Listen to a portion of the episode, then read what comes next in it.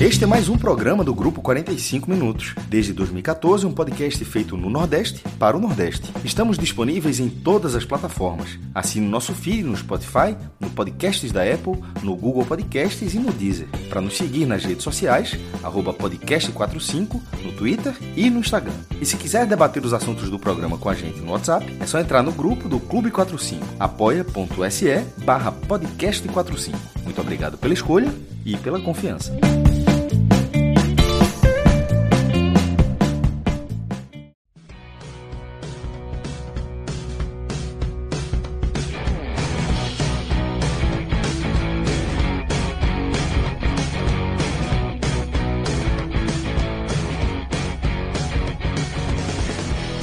Galera, estamos ao vivo aqui nos canais do Grupo 45 Minutos. Eu sou Celso Ishigami e já estou na companhia dos meus caríssimos Vitor Vilar, um irmão, tá? irmão inclusive é de trincheira, tenho certeza. E meu querido Zé que esteve do meu lado também, deu um voto correto, né? É, no, no, nosso Melhores do Ano, deu um voto, nunca vou esquecer, deu um voto corretíssimo. E, por, e, e, livrou do que seria uma segunda Dinamarca né, na, na sua, no seu currículo. Parabéns pela escolha. É, mas estamos aqui reunidos tá, para mais um programa, mais uma programação. Vocês sabem né, que a gente está é, numa configuração diferente é, no nosso, na nossa produção de conteúdo. Né? Desde o finzinho da temporada passada, já na fase de transição, mas definitivamente aí ao longo é, de 2023, a gente tem adotado essa programação meio que diária, de segunda a quinta-feira. Né? É, Sexta-feira, nas exceções, a gente vai ter programa sempre que for necessário, e fim de semana, até pela demanda de jogos dos clubes que a gente segue acompanhando na nossa programação, na nossa cobertura, também vai ter live. Mas o fato é que é, no dia a dia a gente vai trazer a nossa análise, nossa visão sobre o que for de mais relevante, ou pelo menos o que tiver sendo mais debatido. Porque falar em relevância, aí vem valores, vem peso, vem critério, mas o fato, o fato é que tem um critério claro que o que está na boca da galera, o que a galera está ali trendando, a gente vai trazer e dar o nosso pitaco, tá? É, que é o caso aqui do nosso programa desta quinta-feira, onde a gente vai trazer é, não apenas os jogos que aconteceram, por isso vocês estão vendo aí nosso querido Vitor Vilar e Zé Passini, tá?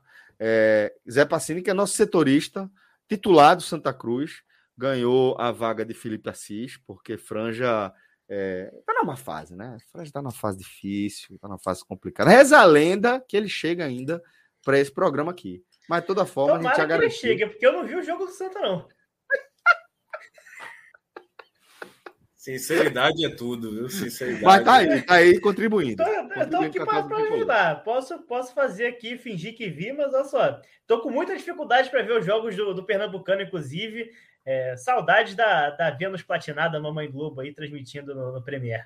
É, é verdade, é verdade. Mas é o seguinte, velho. É, a gente, a gente, é, a gente vai seguir aqui, tá? Nossa pauta tá recebendo mensagens aqui no, no, no, privado, tentando entender se era alguma coisa que ia mudar a ordem da, da nossa pauta, tá?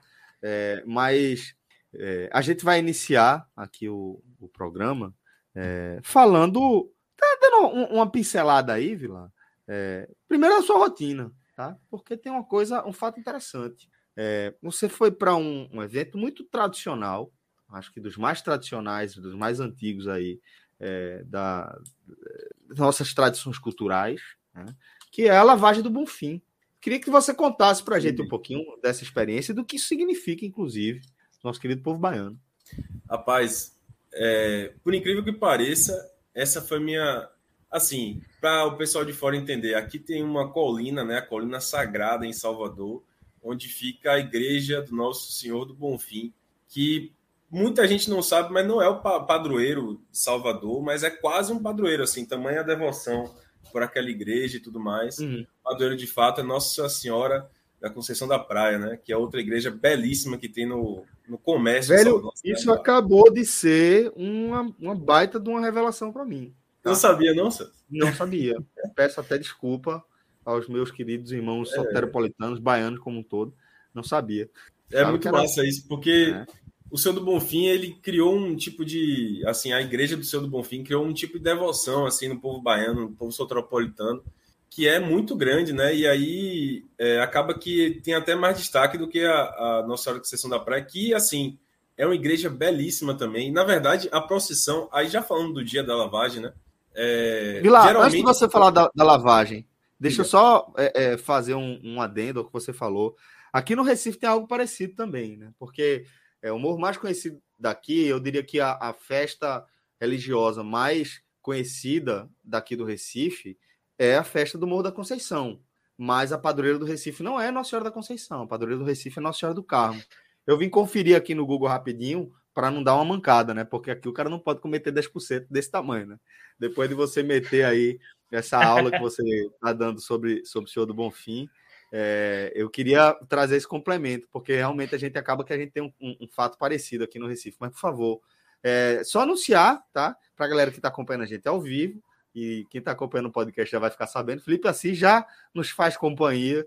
É, o semblante não é dos melhores, mas daqui a pouco vai, a gente vai entender melhor os motivos.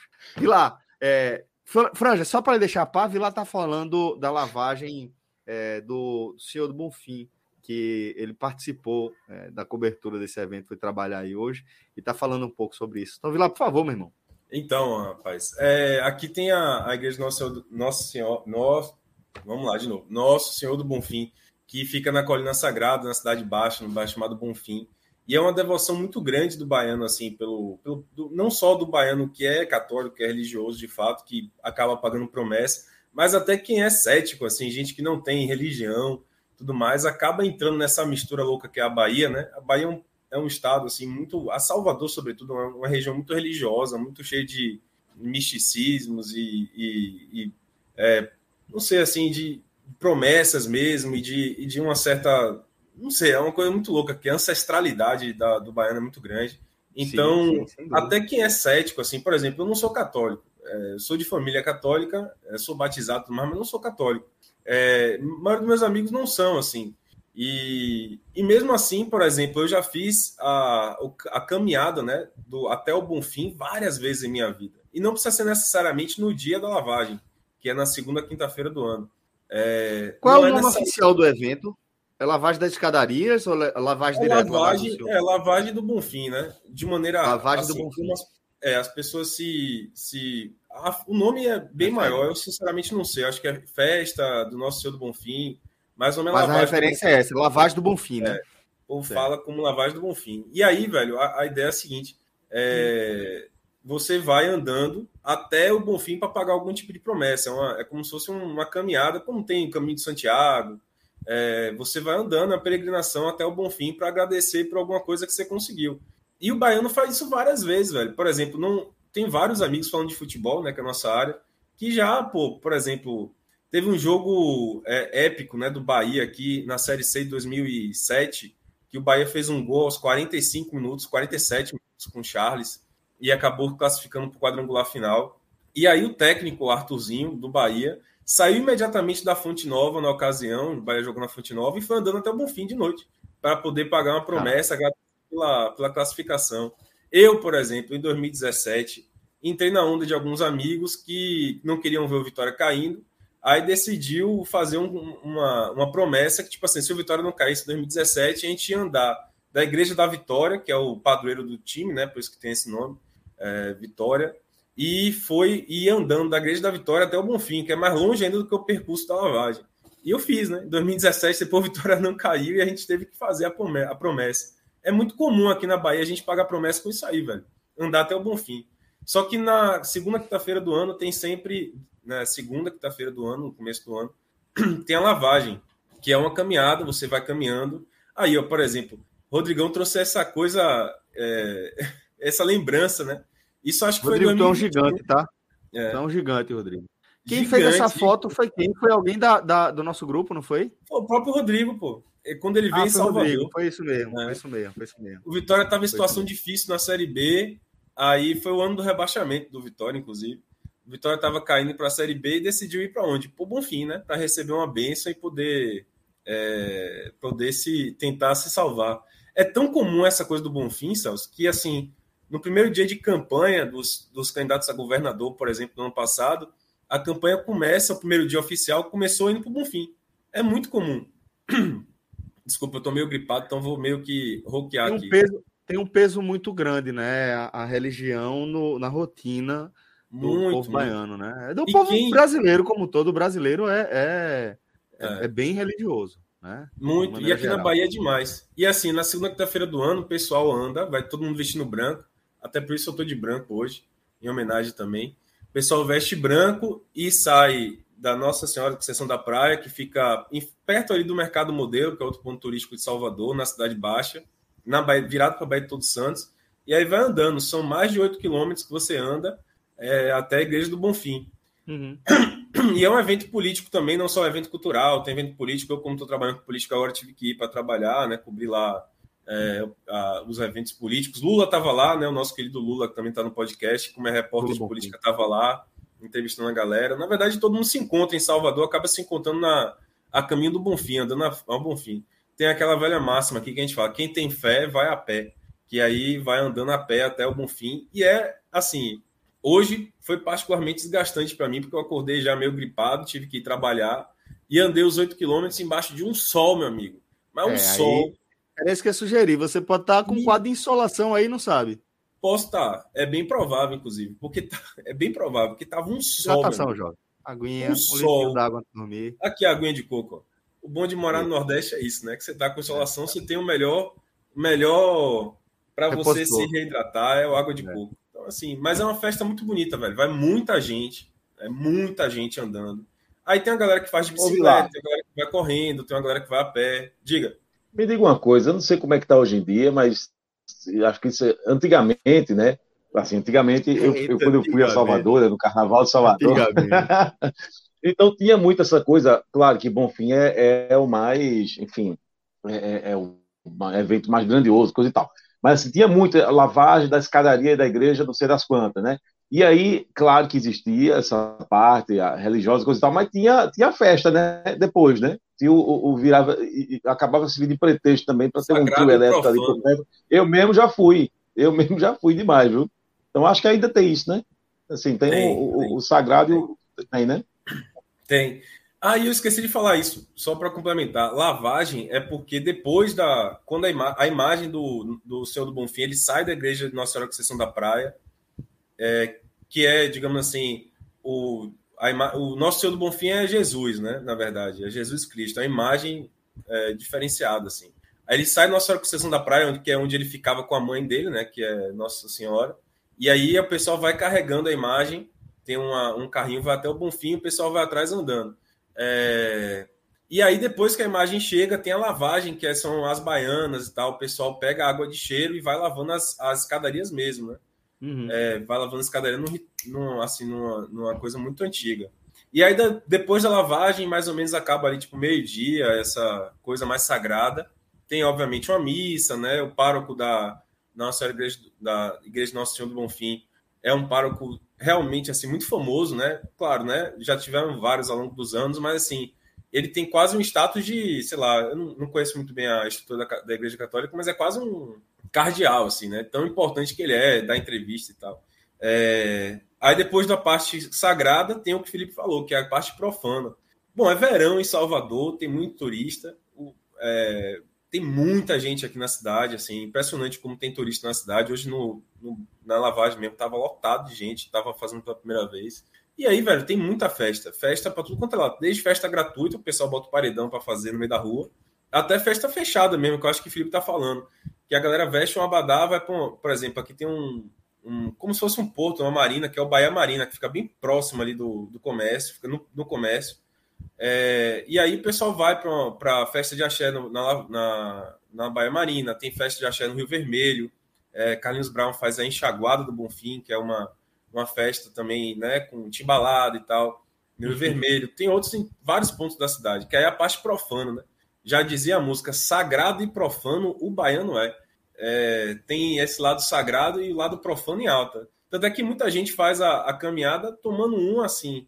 Eu não sei como é que aguenta, sinceramente, porque se você misturar aquele sol com aquele calor, com andada de 8 km e ainda tomar cerveja, meu irmão, é uma mistura que né, não faz muito Veja, bom. do que você falou, a cerveja é o que mais agrada, velho. Bom demais. Né, dá aquela regulada na temperatura, Pode Dá ser. hidratada no começo, depois começa a desidratar. Mas...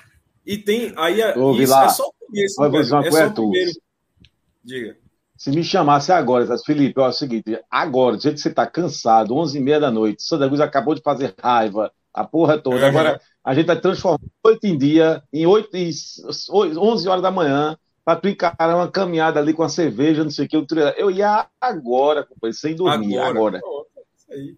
É agora, aí. cheio de cerveja. Não, não vou mentir, não. É bom, é, é maravilhoso. Agora, no meu caso, eu estava trabalhando, foi meio, meio chato. Mas, assim, se eu tivesse de folga, meu irmão, com certeza eu faria de boa. E só para finalizar, é só o começo, viu, Felipe? Aí o pessoal que já foi em Salvador sabe que depois tem várias festas, lavagem. É, tem lavagem de Itapuã também, que, que é no, no, no, bairro aqui chamado Itapuã, tem lavagem de Itapuã, que é também uma festa religiosa que depois virou uma, uma profanidade. É, tem Iemanjá. cidade que tinha também, que é, tinha uma lavagem, acho que era lavagem do Cais, mas nesse, nessa, nesse sentido também, era, era na Bahia, em, em Barreiras. E ah, aí, eu acho que não sei se tinha uma igreja ali, por isso a galera fazia lavagem, mas também tinha essa festa e emendava com, com show de axé e etc. É isso. Aí depois tem Iemanjá, 2 de fevereiro tem Iemanjá, que para quem também não é de Salvador, tipo assim, o pessoal vai para o Rio Vermelho, que é um bairro litorâneo aqui de Salvador, que é o bairro boêmio de Salvador. É, aí vai tem, tem gente lá o, o, dia inteiro. Tem gente, na verdade, desde a madrugada do dia 2. Tem gente que vai lá. Hoje o point é você, assim, o bom, é, todo mundo fala, é você ir já na noite do dia primeiro e ficar lá a madrugada inteira. É, e aí, geralmente, o pessoal leva presente para manjar, né? Tem. O pessoal joga, bota muita flor no mar. Rainha do mar, né? É, perfumes para manjar, joga só o líquido, obviamente, não o, o frasco é, joga flores, é, leva conchas, assim, faz um, um, que o pessoal chama aqui de, eu esqueci o nome, mas é um, é um ornamento, assim, né? Faz todo um ornamento para manjar e dar de presente. Tem gente que todo ano vai porque pagou uma oferenda. Uma oferenda, né? Uma oferenda, né? É.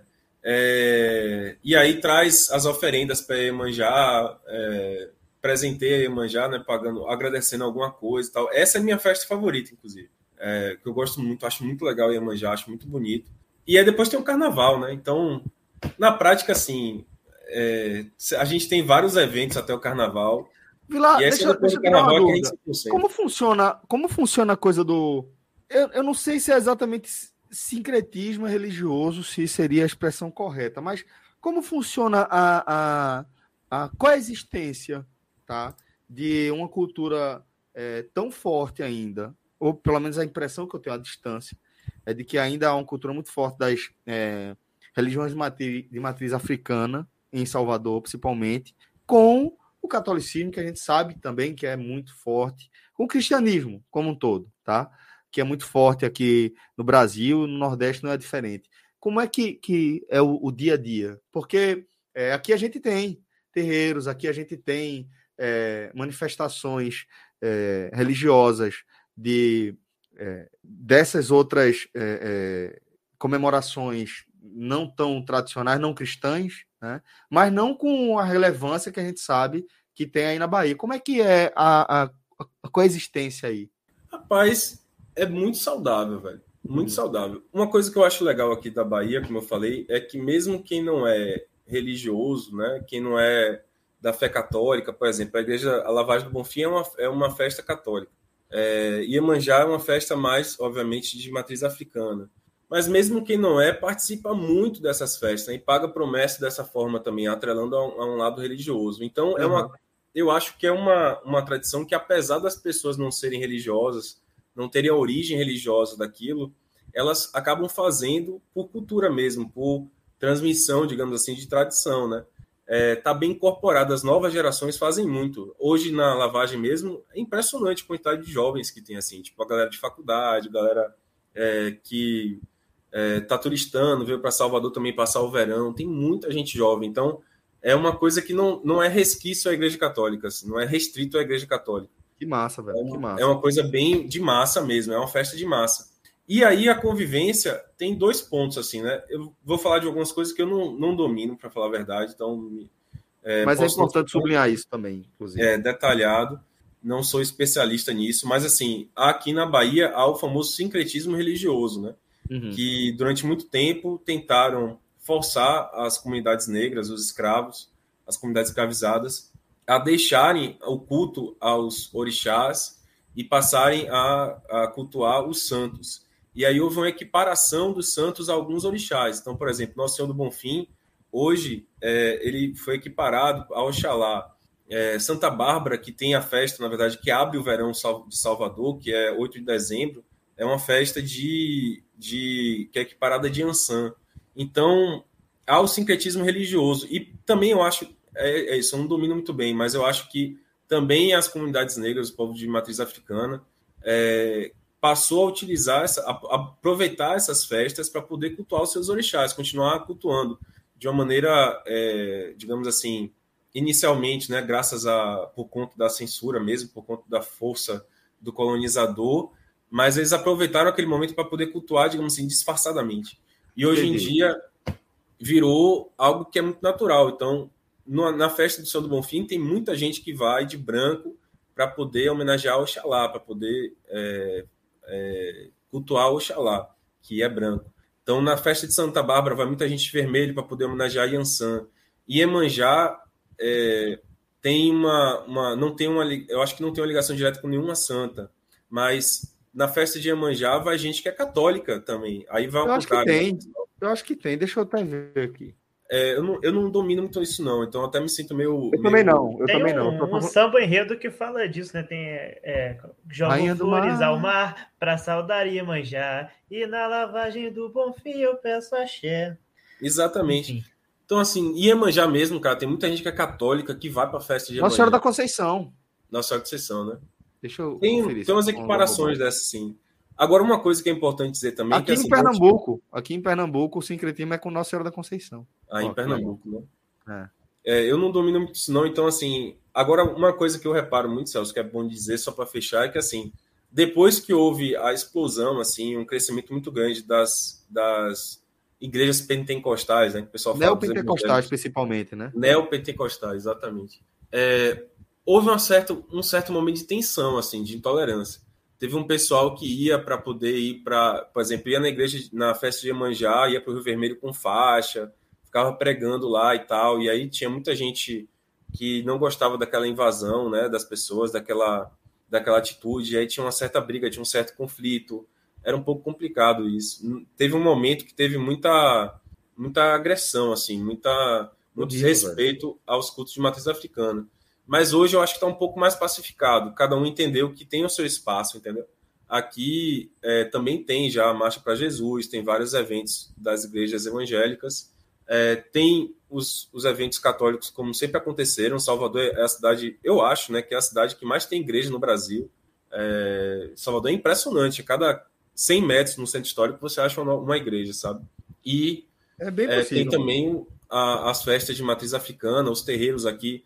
É, a gente tem uma coisa que é boa, só para fechar, que vários, várias celebridades baianas ou são realmente é, frequentadores de terreiro ou sabem respeitar demais. Então, por exemplo, os artistas baianos têm uma ligação muito grande com determinados terreiros. É, Até políticos... porque sabe, sabe de onde vem a, a, a gênese da, da, do ritmo, né, pô? Exato, exatamente. Caetano mesmo, Maria Bethânia, né? Eles são de fato é, do candomblé, assim. Teve, tivemos políticos também que são muito ligados às religiões de matriz africana.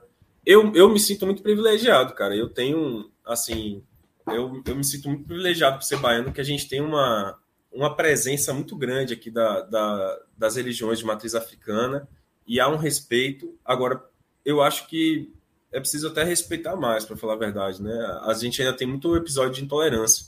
Sim. Tem muita gente no interior que invade terreiro e queima. É uma barbaridade, assim, né? E... Mas eu acho que há um lugar em que há espaço ainda é a Bahia, com certeza. Eu, eu tenho um pouco dessa impressão que você tem aí, é, porque eu sou muito de escola de samba, né, de carnaval, e também é, um, é uma área onde é muito aflorado isso. E dentro de, dessa né, desse mini universo de escola de samba, seja nas quadras, nessa Sapucaí, é muito respeitado, muito exaltado, mas você dá um passo para fora, é exatamente o contrário, como você falou, é a galera intolerante, É, não sei se vocês já vieram no Rio, aqui no, no Maitá ali tem um lugar que chama Casa do Mago, que é principal local assim de. Não sei se lá tem cultos, né? De umbanda, assim, não sei se é um terreiro ou se tem só coisas para vender. Mas tem muito, né, muito artefato religioso, assim, de, das religiões de matriz africana e tudo mais. E assim, é, já virou notícia batida no RJTV aparecer pessoal tacando fogo lá, jogando coquetel molotov, pichando a fachada. É muito complicado, ainda tem muita intolerância é, nesse no sentido. Rio, no Rio ainda rola. Eu vi recentemente um, uma reportagem, eu vi, na verdade, uma reportagem que tratava disso. É, há no, no Rio de Janeiro uma, uma questão séria da mistura, uma distorção ali do, da religião, de religiões, é, de igrejas é, ligadas a, ao neopentecostalismo e o tráfico também.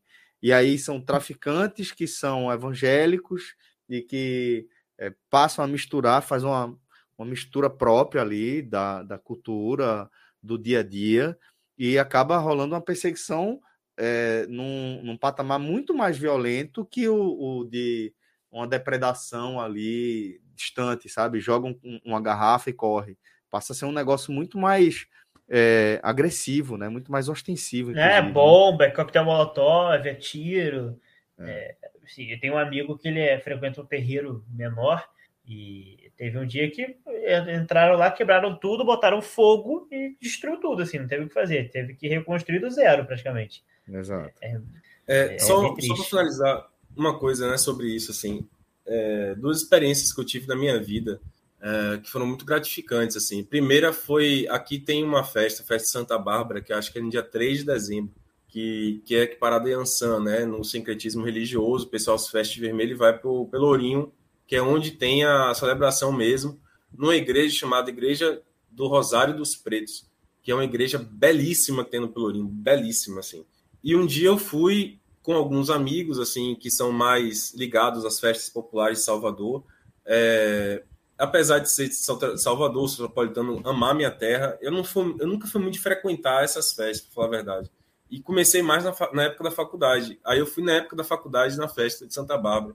E, cara, a, a, a missa que tem na igreja Nossa Senhora, na igreja do Rosário dos Pretos, né, na festa de Santa Bárbara, é uma missa belíssima, velho. Até para quem não gosta de, de, assim, que não é muito religioso como eu.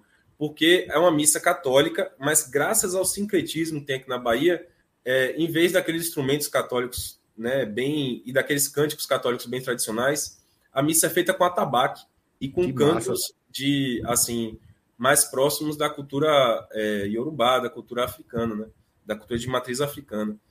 Então é feita com atabaque a missa, é um negócio assim muito diferente que você só vê na Bahia. E outra, aí uma outra experiência que eu tive, Celso, é que assim, no dia, na virada do ano, no dia 1 de janeiro, tem a, a festa de Bom Jesus dos Navegantes, que é num bairro chamado Boa Viagem, que fica aqui em Salvador. Parecido com o nome de vocês aí, né? Bairro igual, é igual, na verdade, o nome. É igual, é. Porque a gente fala de Boa Viagem. Não, vocês, vocês é. a, gente, a gente fala de Boa Viagem, acho que. É. Vocês falam com o artigo, não? Da Boa Viagem? É, exatamente. É, vocês falam com o artigo e a gente fala sem o artigo, né? Pronto, é isso. É isso. Aí, é, eu era estagiário na época da, da rádio aqui da Band News. E aí queriam me colocar para cobrir a festa. Só que é tipo, é. primeiro de janeiro, velho, de manhã cedo.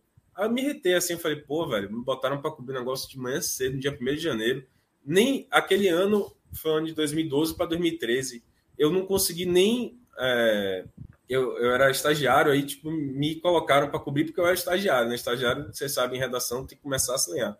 É... Tem, história, tem essa história com, com um grande prêmio de turf. Pronto. É por aí.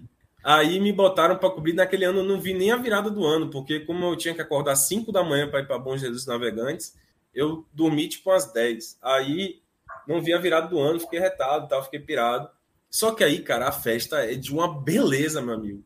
Que eu falei, bicho, valeu muito a pena terem me escalado assim. Eu fiquei encantado. Não faria de novo, né? Faria de novo, velho. Porque assim, eu cheguei mal-humorado, sério mesmo, cheguei mal-humorado na igreja de Nossa Senhora, sessão da praia. E aí começa a sair a, a, imagem do Bom Jesus Navegantes, o pessoal vai carregando no lombo aqui nas costas, bota numa galeota, que é a galeota Gratidão do Povo, que é um barco, E aí esse barco vem pela Baía de Todos Santos até a igreja de que fica na Boa Viagem, né? No bairro da Boa Viagem.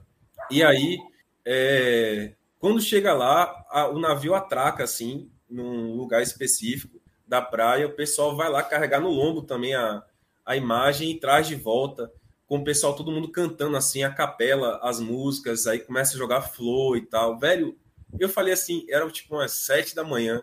Eu falei, velho, qualquer outro dia do, do ano eu ficaria muito chateado estar acordado sete horas da manhã, dia primeiro. Mas valeu muito a pena, muito. Então, até o jornalismo me levou, sabe, a, a conhecer mais a minha cultura, participar dessas festas populares. Eu sou muito grato a isso. Que massa, velho. Que relato massa, Vila. Obrigado mesmo por compartilhar. Achei muito bacana é, para ilustrar um pouquinho né, a diversidade da nossa cultura mesmo, tão próximo e às vezes a gente não tem noção, né? Massa, Vila. Mas assim, sejam todos bem-vindos, tá? Vilar já tá por aqui, Zé Passini, vocês já viram. Felipe Assis também já deu uma, uma contribuída. E a gente vai seguir aqui com o nosso programa. Deixa eu mandar um abraço para todo mundo que está acompanhando a gente aqui é, em, em, tempo real, no nosso superchat, é, no nosso chat, em, nos nossos canais no YouTube também na Twitch. E é, para todo mundo que está nos acompanhando. Rodrigo Carvalho, diretor da nossa live. Temos algumas mensagens que a gente recebeu aí. Eu vi que você favoritou. Pode chamar aqui na tela que a gente é, fala dessas mensagens antes de, de, entrar nas nossas pautas. Não sei se eu peguei Rodrigo aí. Aí, aí vem depois, Rodrigão. Isso aí a gente traz para dentro do, do debate do, do, Santa Cruz, do jogo do Santa Cruz. Mas muito importante aí esse tema. Aí, boa, Guilherme Prudente. É um querido, tá sempre aqui com a gente. Um abraço, viu, Guilherme? É, meu filho tem hidrocefalia. Minha sogra fez uma promessa para Nossa Senhora da Cabeça, que fica lá em São Lázaro. Banho de pipoca. Todo ano saímos de Garanhuns para Salvador.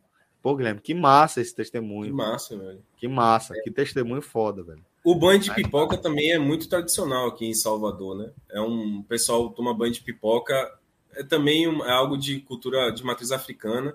E esse bairro chamado São Lázaro é um dos ah. bairros mais altos de Salvador. E é, é curioso, viu? Só uma, uma visão maravilhosa, né? É, é curioso, essa igreja fica lá no alto do São Lázaro, é uma igreja bonita também. E é só curioso porque, assim, São Lázaro é onde eu trabalhava, que a, a Rede Bahia, todas as TVs da, da, de Salvador ficam lá em São Lázaro, porque é o bairro mais alto. Cada né? torre, né? Mais só, fica mais fácil colocar a antena. Que massa, retado, velho. Massa. É, Guilherme, um beijo para você, tá? Para toda a sua família. Eu tenho muito carinho aí por, por você na, na nossa audiência. Sempre colabora demais aqui. É, mas vamos lá, vamos seguir aqui, é, abrindo nossa pauta, voltando nosso foco para o futebol. É, Vila, já que você estava trocando ideia com a gente até aqui, dá um tempinho aí para você dar uma refrescada na garganta e a gente vai falar um pouquinho do, do Santa Cruz, tá? Mas fica à vontade para colaborar, você sempre colabora de forma muito valiosa. Mas Ô, deixa Celso, eu trazer aqui. Fala, companheiro. Antes da gente falar do, do Santinha, só fazer aqui, passar um plantão esportivo. Estava aqui acompanhando, acompanhando aqui o, a nossa querida Copinha, né? E Sim. Leãozinho, nosso combalido Leãozinho, passou hoje, ia pegar o vencedor de Corinthians ao comercial. O jogo do Corinthians estava indo para os pênaltis, só que aos 48 do segundo tempo que o Corinthians fez o gol, ganhou o jogo, então Esporte Corinthians próxima fase. Olha aí, Leãozinho vai pegar o Timão vai pegar o Corinthians na copinha. Copa do Brasil é freguês, né? Mas na copinha, vamos ver. Segura, paciente, segura. Mas vamos lá, velho. É, agora a gente vai falar um pouquinho, Franja, num formato, até para a galera não estranhar, um formato um pouco diferente. Vai ser mais dinâmica a nossa análise aqui do, do jogo. Vamos falar de questões que vão além do um a um mesmo, do placar com o time do Afogados. Chatinho, né? Esse Afogados no caminho do Santa Cruz, né, Franja? Mas é, queria que você trouxesse aí a sua, sua visão é, geral, tá? Sobre o que aconteceu na estreia do Santa, é, na, no, no, nosso Galeta, no nosso Pernambucano, jogo com Afogados, é, no estádio do Arruda, do qual você fez parte também, né? Personagem aí, na arquibancada. É, na arquibancada, pois é. Então, em primeiro lugar, meu muito boa noite aí para todo mundo que está acompanhando a gente. Aquele abraço, né? É isso, sintam-se todos abraçados aí, né? É, passei a primeira vez que eu estou gravando aqui com ele, satisfação, companheiro. Vitor tirou o cavanhaque, vi lá, tirou o cavanhaque. Você viu que eu, eu vim né? trajado em sua homenagem. Outra vez eu falei. Ele tá tão feliz com isso. Eu... a camisa tá bonita. Olha, vou lhe dizer uma coisa. Minha gente, me diga uma coisa. Vocês têm aquela sensação, quando vocês tiram férias, né? Veja, você vai trabalhando ali o ano inteiro, né? E aí você tira férias, normalmente 30 dias. Geralmente, quando você volta para o trabalho, você volta revigorado, você volta é. paciente, você volta mais tolerante, você volta mais leve. Não é isso? Tu tá voltando Pronto. puto já, não tá? Essas férias do. Pois é, rapaz, essas férias para o torcedor de Santa Cruz, elas duraram cinco meses, né? O Santa Cruz fez, é, é, é, já teve, é, já estreou na, na, na, na temporada, né? já tem dois jogos, mas digamos assim que hoje foi a estreia de verdade, porque foi o primeiro jogo aí para o seu torcedor, né? Pude acompanhar, já que os dois primeiros não, não teve presença de torcedor. E aí, rapaz, é, bastaram 15 minutos, sabe, para essa tolerância, essa paciência que eu citei agora há pouco, que a gente geralmente tem quando está de férias, né? Quando volta de férias, isso acabou rapidinho. O de Santa Cruz já estava nervoso, já estava irritado, já estava né, tenso, é, é, como se estivesse jogando sem parar há três anos e meio. Né? Foi um jogo que surpreendeu, dessa vez negativamente, né? porque o Santa Cruz fez uma partida, uma boa partida contra o Calcaia, o Santa Cruz fez uma partida de regular para boa, para boa contra o Ferroviário e agora foi uma partida ruim. O primeiro tempo do Santa Cruz foi muito ruim. Então, eu, a primeira coisa que me vem à cabeça é. O Afogado deu uma sobrada mesmo no, no, primeiro tempo, né? 1x0 saiu barato. Foi. Né? Então, mas o problema é o seguinte: o Afogados não está, em tese, num, num nível, num patamar acima de Calcaia e, e de Ferroviário, certo? Então, não é, então me chama a atenção o fato de ter jogado tão diferente, né? de ter tido uma postura tão diferente contra o Afogados da postura que tinha tido nos dois primeiros jogos. Então, eu quero saber qual foi o Santa Cruz que fugiu da, da, do tom, que saiu da linha. Né? É, é, é, foi esse jogo de hoje, que é aquele jogo que. Tem jogo que você não acerta nada. Né? Então, o jogo de hoje, o Cruz não fez. Não, não, praticamente nada do que o Santos fez deu certo. Para não dizer que foi nada, houve um pênalti ali, depois que acabou sendo contestado, assim, se teria sido pênalti ou não, e na cobrança você converteu. Ponto. Mas não, não, não há absolutamente nada que você diga assim, rapaz, isso aqui funcionou. Isso aqui, se você pensar direitinho, deu certo isso aqui, sabe? Na, na, as coisas deram, deram tudo errado para o Santa Cruz, contra o Afogados. Então, a primeira pergunta que eu faço é: qual o Santa Cruz verdadeiro? Assim, é aquele que jogou contra, contra Calcaia e Ferroviário, ou, ou, ou o, que, o, que, a gente tem, digamos assim, é isso que a gente viu hoje? Né? Essa pergunta eu vou ter que a gente vai precisar. É, o tempo vai, vai, vai responder isso para a gente, né? Não agora. O tempo vai responder isso para a gente. Não temos muito tempo, né? Porque domingo você já tem um clássico, um clássico das emoções, é, e aí já é um, um, uma partida com um peso maior, né? É, mas, assim, o jogo contra o Afogados, ele, ele, ele evidenciou algumas coisas que, que eu já tinha pontuado aqui, e alguns pontos fracos do Santa Cruz, e expôs outro, né? Por exemplo, eu tinha dito aqui, para quê, né? Para que eu fui dizer isso? Mas eu disse, né? Que meu goleiro, até então, nos dois primeiros jogos, tinha sido o jogador mais regular do Santa Cruz. Eu, infelizmente, eu abri a boca para dizer isso. Para quê? Né? Meu goleiro hoje, pelo amor de Deus, né? Meu goleiro. É, é, falhou, meu goleiro. Falhou, inseguro, é, é nervoso, é, é, sem, sem, sem time, fora do tempo, né? Então, foi, um, foi um, um, um dos piores em campo, né? Foi disparada a pior, a pior atuação dele, e aí é, já, já, a torcida do Santa Cruz já está pedindo banco, bota no banco, o goleiro não serve de nada, coisa e tal, coisa e tal.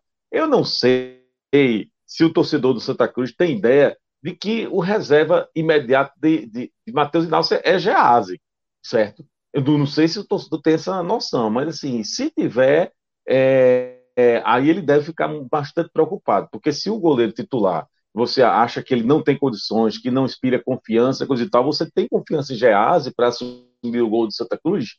Né? É. Esse foi um, um, um, um dos erros, eu estava me preparando para dizer assim, rapaz, o Santa Cruz tem um problema. Aí, aí eu, ainda bem que eu freiei e não disse isso, porque eu, eu pensei, queria eu que o Santa Cruz tivesse um problema. Se o Santa Cruz tivesse muito, um né? problema, isso não era problema nenhum. Era solução, não é problema nenhum, né? Então, apareceu esse problema que não tinha, né, no gol do Santa Cruz, e outros foram evidenciados, né? Por exemplo, é, é, é, é impressionante se você analisar a partida do Santa Cruz, você vai acompanhar, não precisa ver o jogo todo, não, tá? Se você olhar 15 minutos, você percebe isso que eu vou dizer. O volume de jogo do Santa Cruz ele é muito maior pelo lado direito do que pelo lado esquerdo. Mas é muito maior. É, é como se o Santa Cruz tivesse um, um, um lado esquerdo praticamente morto. Praticamente morto. É, é, ele só consegue jogar pelo lado direito. E muito, assim, dos motivos para isso é, além de você ter jogadores ali mais leves que caem pela direita, mas assim, é porque o Santa Cruz não tem um lateral esquerdo. E eu disse, essa eu acertei, tá? essa aqui eu acertei. Ah. Eu já disse desde a da gravação passada que meu lateral esquerdo não existe. É, porque ele, ele, ele não apoia. É, é, eu vi o é, movimento da galera pedindo Renatinho, porra. Falei, caralho, velho. Veja, veja bem, aí é outra conversa. É, Renatinho, vamos dar essa pausa aqui, né? Renatinho, o que acontece com o Renatinho? Renatinho está muito tempo sem jogar, né? E tava, enfim, chegou lá no Santa Cruz para treinar, coisa e tal, e eu amo Santa Cruz, coisa e tal. E aí as pessoas começam, o torcedor, Teodoro, ele tem um, um coisa, né? e já, já, ali com o Zé Teodoro, claro, que ele conhece muito bem, né? É, mas assim, o torcedor, ele tem um problema. É que às vezes ele tem dificuldade de perceber que o tempo passa, velho. O tempo é. passa. Então, quando você pensa em Renatinho, aí você acha que é o Renatinho ali de 10 anos atrás. De 2011. Porque né? se fosse. Veja, olha, escuta o que eu estou dizendo. Se fosse o Renatinho de 10 anos atrás, ele era titular fácil da lateral esquerda do Santa Cruz. Mais fácil. Até porque eu, eu acabei de dizer que o Santa Cruz não tem um lateral esquerdo. Né? Porque o, o lateral esquerdo do Santa Cruz, ele, ele, ele, é, é, é, é ele tem certos momentos em que o jogo, sabe? O time está propondo um jogo pelo lado esquerdo e ele, ele fica meio que parado, sabe? Ele, ele não se posiciona, ele não se movimenta, ele não aparece, ele não dá opção, sabe? Ele não acompanha um companheiro dele que está ali no lado esquerdo do campo. É, ele está esperando que, que, quem faça isso, que eu desça daqui bancada, bote um short na camisa e, e, e, e, vá jogar, sabe? Ele está esperando quem? É você mesmo, companheiro tem um companheiro seu de, do teu time, do lado esquerdo de campo, apareça, seja uma opção, sabe? E ele fica meio que dormindo, assim, ele não, não, não aparece, né? É, então, assim, o Santos tem esse grave problema na lateral esquerda. Quanto a Renatinho voltando, e aí é, é, já começa-se a, a, a, especular isso, de que ele poderia ganhar uma chance sim, porque, que, porque está se condicionando, coisa e tal, e ainda mais ter esse problema que eu estou falando na, na, lateral esquerda, né? Mas, assim, é, é, eu, eu, reconheço assim, que Renatinho teve um, algum bom momento no Santa Cruz, e mais do que isso, tem, tem a identificação com a torcida, né? Mas é, no jogo Santa Cruz e Retrô, né? Retrô e Santa Cruz, ano passado, ali na, na Arena de Pernambuco, né? valendo a, a, a classificação na Série D. É, eu fui para esse jogo. Então, no ano passado, naquele jogo do ano passado, que foi na Arena de Pernambuco, Retrô e Santa Cruz, na hora que eu estava entrando no estádio, Renatinho passou junto de mim, né? E me chamou a atenção como, assim, é, é um cara que, que, que, que não tem idade, digamos assim, para se aposentar, né? Não é um cara considerado velho para futebol, e como ele estava tão fora de forma. Aquilo me chamou a atenção. Ele não tinha um físico de um jogador de futebol. Ele tinha, sim, um físico que eu tenho, de, de torcedor que toma cerveja e vai para o jogo tomar cerveja. E, e sabe? É, é, é, me chamou a atenção. E eu não tô. Não, pior que eu não estou tirando onda, não, tá? Realmente é verdade. É, e até eu amei né? porra, né? É, exatamente. Eu até fiquei meio assim, porra, velho, Renatinho, mas enfim, tava lá, coisa e tal. Então, eu não acredito assim que, que, que um jogador que está tanto tempo sem jogar, né, é, profissionalmente, sem, sem um clube, sem, sem, enfim, e que até meses atrás estava tão fora de forma, enfim, eu não, não acredito que, que, que, eu não vejo como uma boa para o Santa Cruz agora, não, tá? É, mesmo que ele fosse, porque também o que se especulou é que ele não seria, ele não viria para jogar na lateral esquerda, porque é, é, ele não realmente não teria condições, não, não aguentaria nesse momento jogar de lateral, que ele quando ele, ele, ele quando ele começou no Santa Cruz, ele jogava de lateral, né? É. Aí, eventualmente, eles botavam ali para jogar como se fosse um meia, mas a, a, a posição dele era lateral. Pois é, mas aí especulado que ele poderia ser uma opção ali para jogar no meio. Enfim, eu não vejo como uma, uma boa, não, essa contratação de Renatinho, não. Até porque. Só, só, é, só tá se cogitando isso porque é no Santa Cruz. É porque é no Santa Cruz, claro, pela identificação, né, pela bagunça, é, por uma série de coisas, né? É, eu acho o seguinte: poderia ser uma consequência, poderia ser uma coisa, uma, uma coisa natural, digamos assim, Renatinho, fica treinando aí. A Renatinho perdeu um quilo, perdeu dois, perdeu três, tá, tá, tá em forma, começa daqui a seis meses, daqui a três meses, Renatinho está em forma, e, e, e o, o, Santa Cruz está tá carente no lateral, não sei o quê, aí você pode pensar, mas não assim, é, antes que isso aconteça, antes que ele esteja em forma, antes que ele pegue na bola de verdade, aí a turma já está querendo, sabe, botar uhum. ele. Enfim, é, é, você está atropelando ali uma coisa, o curso natural das coisas, né? Enfim, eu, eu posso, posso estar errado, posso quebrar minha cara, mas nesse momento não vejo como uma boa contratação de Renatinho, não. É, apesar desses problemas na lateral esquerda do Santa Cruz. Outro problema é, grave no Santa Cruz é zagueiro. Né? Eu disse aqui também, ah, quando eu faço análise do Santa Cruz, eu sempre pondero, minha gente, o seguinte: eu não estou querendo montar o time dos sonhos do Santa Cruz, não, porque se eu quisesse montar, eu ia buscar no futebol europeu, dos gigantes do futebol europeu. Quando eu tento meio que arrumar, dar uma dica assim, ou, eu acho que tem que ir por aqui, eu acho que tem por aqui, eu pego as prioridades, né? Eu vejo o que eu acho que está muito ruim, e olha, é, primeiro esse aqui, segundo esse, e, e, pela falta de dinheiro, você sabe que mesmo que você não esteja satisfeito com uma posição ou outra, você tem que manter, você não tem dinheiro para trocar tudo, né? Então, feito esse preâmbulo todinho aqui, eu disse na gravação passada o seguinte: alemão, ele não pode ser, como é atualmente, o melhor zagueiro do Santa Cruz. Ele não pode ser. E alemão é. Muita gente detonou o alemão, mas o alemão é, hoje, da dupla de zaga titular, o melhorzinho. E não pode. Eu deveria ser o contrário. Você deveria ter. Você, o, o, que o, o Santos precisa fazer é arrumar um, um zagueiro melhor que alemão, para que alemão seja aquele que a gente critica alemão. Sabe? Que o cara que destoa. Entendeu? Mas ele não pode ser o melhor. Porque se ele é o melhor da zaga, e o outro é o quê? Que foi o, o Ítalo, sinceramente. É é, é uma, uma, atuação é muito fraca, inseguro, né? É, é, e aí, deixa eu dizer uma coisa, professor, professor, professor Raniel, ele tem uma coisa, uma filosofia de jogo que é muito bonita, é muito interessante, coisa e tal. Que é o seguinte: ele diz que joga aqui, não é, ele não gosta de chutão, certo? Isso é muito bom, né, minha gente? Trabalhar a saída de bola, sabe? Toca do lado ali, você se apresenta, um você é, recebe e, e, e, sai, se desloca, dá opção. Isso é muito bom.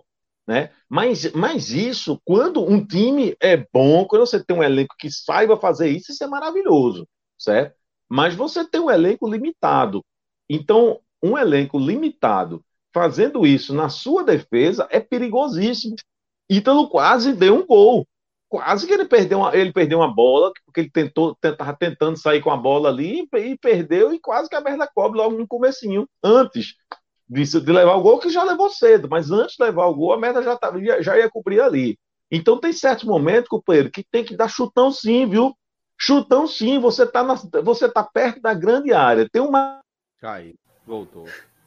Quicou. Não vai quieto, é um é, kick. Calma, pronto. Foi, foi, foi, dessa vez foi rápido. Né? Então, é um grave defeito do Santa Cruz, é a sua dupla de zaga, como o, a lateral esquerda, como o goleiro agora também a gente já ficou meio desconfiado. Então veja que o sistema defensivo do Santa Cruz inteiro, né? É, tá complicado. E aí tem outro probleminha também, que esse jogo também evidenciou, o camisa 9. Quem é o camisa 9 do Santa Cruz? Quem é o artilheiro do Santa Cruz? Quem é o arte centroavante do Santa Cruz? Não tem.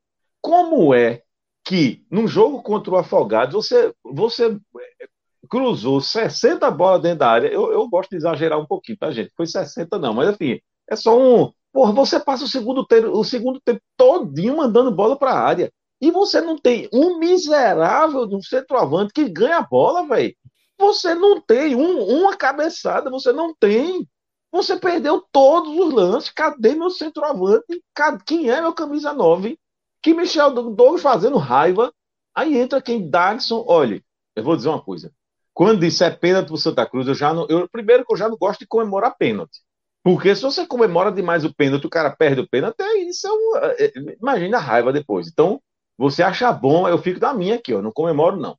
Quando eu vi que Dagson ia cobrar o pênalti, eu quase infarto, meu amigo. Eu digo, esse camarada, porque Dagson, eu vou dizer uma coisa, ele parece uma árvore.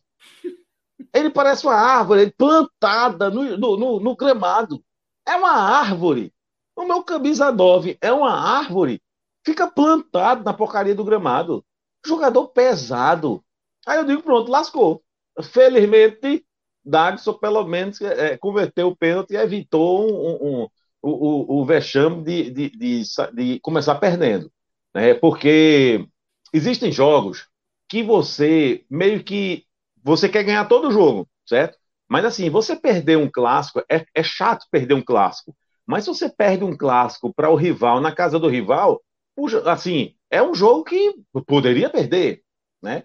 E, e, existem times que a gente chama intermediários, que, que por exemplo, é, são pesos diferentes de, de derrota, né? É, é, há algum tempo já, já faz 10 anos, que você perder para o Salgueiro lá dentro de Salgueiro não é uma, uma considerado assim uma tragédia não. não. Porque acontece, porque de vez em quando é. acontece. É um jogo dificílimo. De vez em quando acontece. Como durante muito tempo você levar uma lapadinha do Central lá em Caru, Caruaru também não era nada do outro mundo, não. Né? Mas você começar o Campeonato Pernambucano perdendo para o Afogados dentro do Arruda, né? É, é, não era aquele jogo que você dizia assim, ó, oh, eu queria ganhar, mas assim, enfim, tava na conta essa derrota aqui, né? Tá. É, não tava. Né? É, então, evitou, é. evitou, já foi muito ruim, tá? Você estrear com um empate com o Afogado já foi muito ruim, mas poderia, ser, poderia ter sido pior. E agora, veja a responsabilidade que você joga né, para o jogo seguinte. O jogo seguinte é um clássico. Então, se o Santa Cruz me apanha do, do Náutico, e, e aí pode acontecer, e esse e é o problema. Vai, fala aí que eu vou, vou trazer o clima como vai agravado. É, eu vou, pronto, a gente chega lá já já. E, e, e é, é, é, esse é o problema de você desperdiçar a chance de você começar fazendo três pontos. Né? Era, era um jogo que você tinha que ganhar. E aí o que você faz? Você, no máximo, empata, agora você tem a obrigação de ganhar um clássico. Que poderia ser um jogo que, assim, porra, perdi, mas enfim, fazer o quê? É um clássico, né? Tal. Agora não, agora virou decisão para o Santa Cruz. Né? Por quê? Porque não fez o dever de casa. Né? E aí o clima que Celso se refere é por quê? Porque é, é, é, Hugo Cabral tu precisa falar menos e jogar mais. Porque tu foi outro destaque negativo. Tu foi outro destaque. Só para dizer que eu falei das flores, Lucas Silva tá, foi o, o grande. É, Vitor, um abraço, companheiro. Mensagem de Vitor Luiz aí. O Cabral falando muito, jogando nada. É exatamente. O Lucas Silva foi o, o, o, a, o, o que destoou positivamente assim, do Sangu. Jogou muito, principalmente no primeiro tempo, ali do lado direito. Tá? Foi um cara que realmente foi uma opção que, de, de entrega, e, enfim. É, mas assim, teve o, o, muitos outros que ficaram devendo, como o seu próprio seu Hugo Cabral, meu companheiro. Eu, eu falei agora há pouco aqui do lado esquerdo, né, que o lado esquerdo não tinha jogo, do lado de Santa Cruz, e, e isso é culpa sua também, certo? Porque você não ganhou uma jogada, certo? Você, você vai viver de, de, de, do que fez no ano passado, é? porque fez uma série D boa, porque também o time era muito ruim, só tinha tu mesmo, né? Porque no Vila Nova tu não fez nada. No Vila Nova não fez nada. Começou agora muito mal. Então, assim, vai jogar bola. Jogar bola e falar menos. Porque com declaração assim, companheiro, primeiro lugar, você está sendo duas coisas. Em primeiro lugar, você está sendo desrespeitoso. Você está sendo desrespeitoso. Né? É, é, é, é Hoje em dia, né, é, a gente já, já. Porque antigamente não, antigamente a arquibancada, você, você achava que a arquibancada tinha o direito de falar e fazer o que quisesse. E hoje em dia você, você já não é muito assim, né? É, tem muita coisa que se diz na arquibancada que você já contesta, né? É, mas assim, jogador de futebol, jogador de futebol desrespeitando assim instituição, não é nem um companheiro de time, é bom instituição. Explicar, é bom explicar né? o que é também, Franja, para quem não está sabendo, né?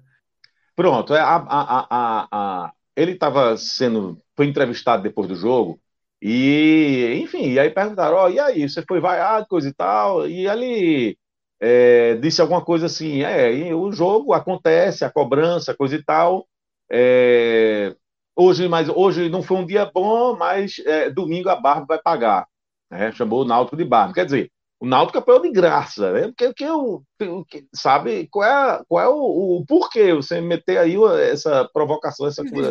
Provocação não, esse né? desrespeito, né? É, então, assim, com uma frase como essa, você está você tá desrespeitando, não é o, o jogador, não, você está desrespeitando a instituição Náutico, né? E em segundo lugar, você está sendo burro, Hugo Cabral. Você está sendo muito burro, porque você está dando combustível para o Náutico sabe? Quando você dá uma declaração dessa, você, você faz com que o adversário ele, ele, ele, ele entre com tanta vontade, sabe, de calar sua boca, que é como se ele jogasse com 12, 12 contra 11, sabe? Então, assim, tá na hora de você falar menos. Não dê entrevista, não. Eu não tenho, não tenho interesse em ouvir você, não, falar, não, companheiro. Dê entrevista, não, certo? Agora jogue bola. Jogue bola e não fale, não. Pronto.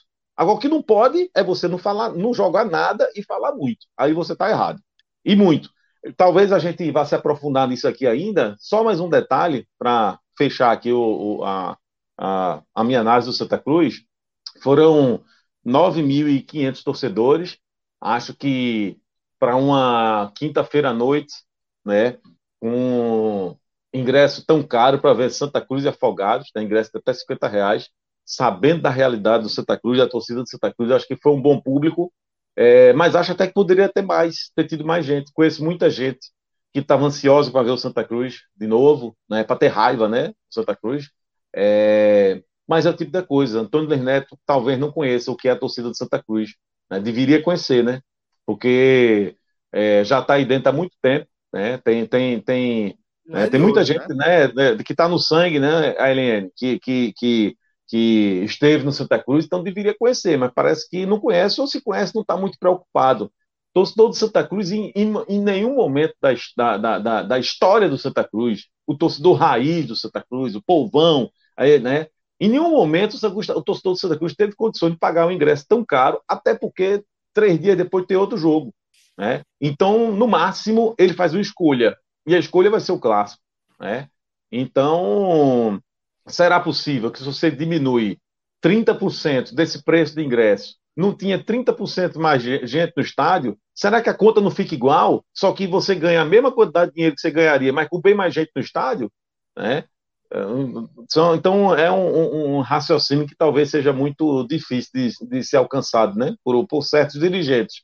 Mas, enfim, de qualquer maneira, foi, foi, foi um bom público. Pena que a turma saiu de lá chateada. Né? No fim, até não, não, não teve vaia.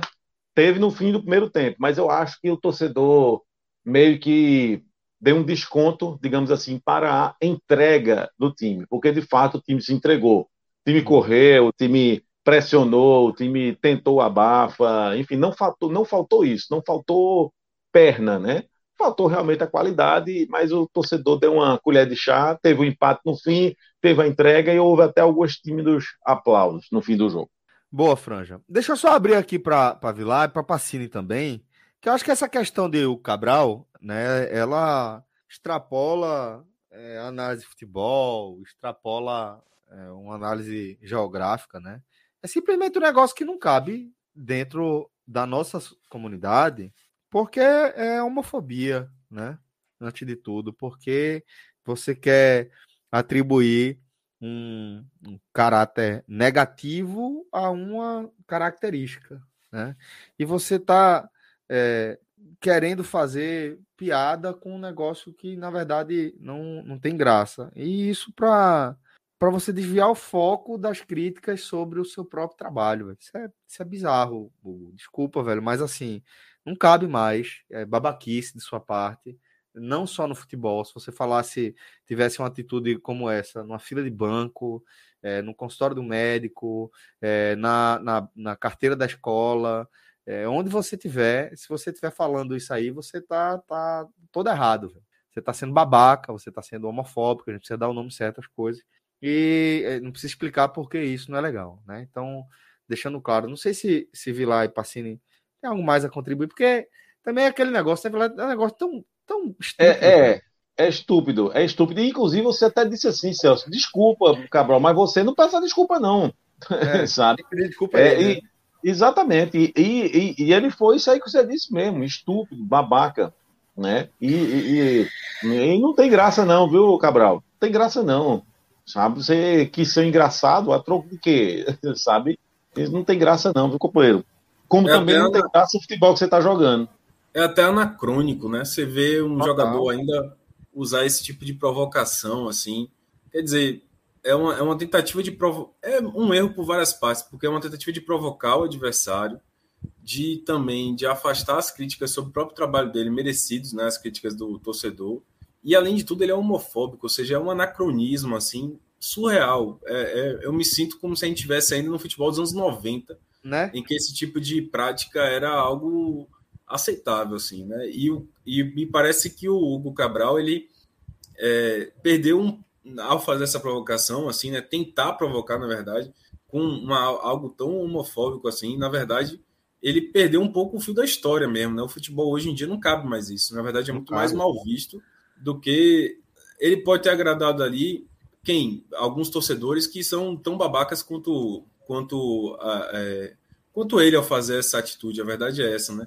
É pode isso. ter algum torcedor aí que achou bacana chamar o Náutico de Barbie, mas assim a grande maioria vai repudiar porque é um, uma, é um, um, uma tentativa de provocar o adversário com algo que é extremamente homofóbico. Eu não, eu não sei nem se como é em Pernambuco se esse próprio apelido, né, essa coisa sei lá como é que fala isso, que deram ao Náutico, ainda é aceitável isso aí, né? Se, se ainda se, se fala não. isso. Eu acho algo muito veja, é, ainda existe, ainda existe é, esse, essa sombra aqui no futebol, sabe? É, é algo que está associado a, um, a, uma cultura relativamente recente, está é, relacionada aos anos 90, ali, uma declaração de um dirigente do Santa Cruz que faz uma, um, uma é, uma associação entre o estado dos aflitos e uma casa de boneca. Aí pegou essa e se trata de forma homofóbica, é, no, no, intuito de dizer, de associar a, a, a, torcida do Náutico, a imagem do Náutico a uma boneca, né?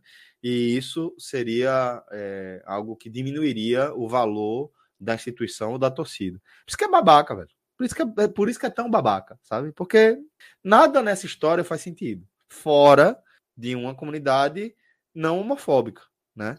É, onde isso vai repercutir, né? Se só é engraçado, desconfie desse meio. Esse meio aí, ele ainda está num, num, ressoando coisas que são anacrônicas, para utilizar a expressão que Vilar acertou de forma muito adequada, né? Não, isso não é para ser engraçado. Não, não é gra, não tem graça nisso aí, né?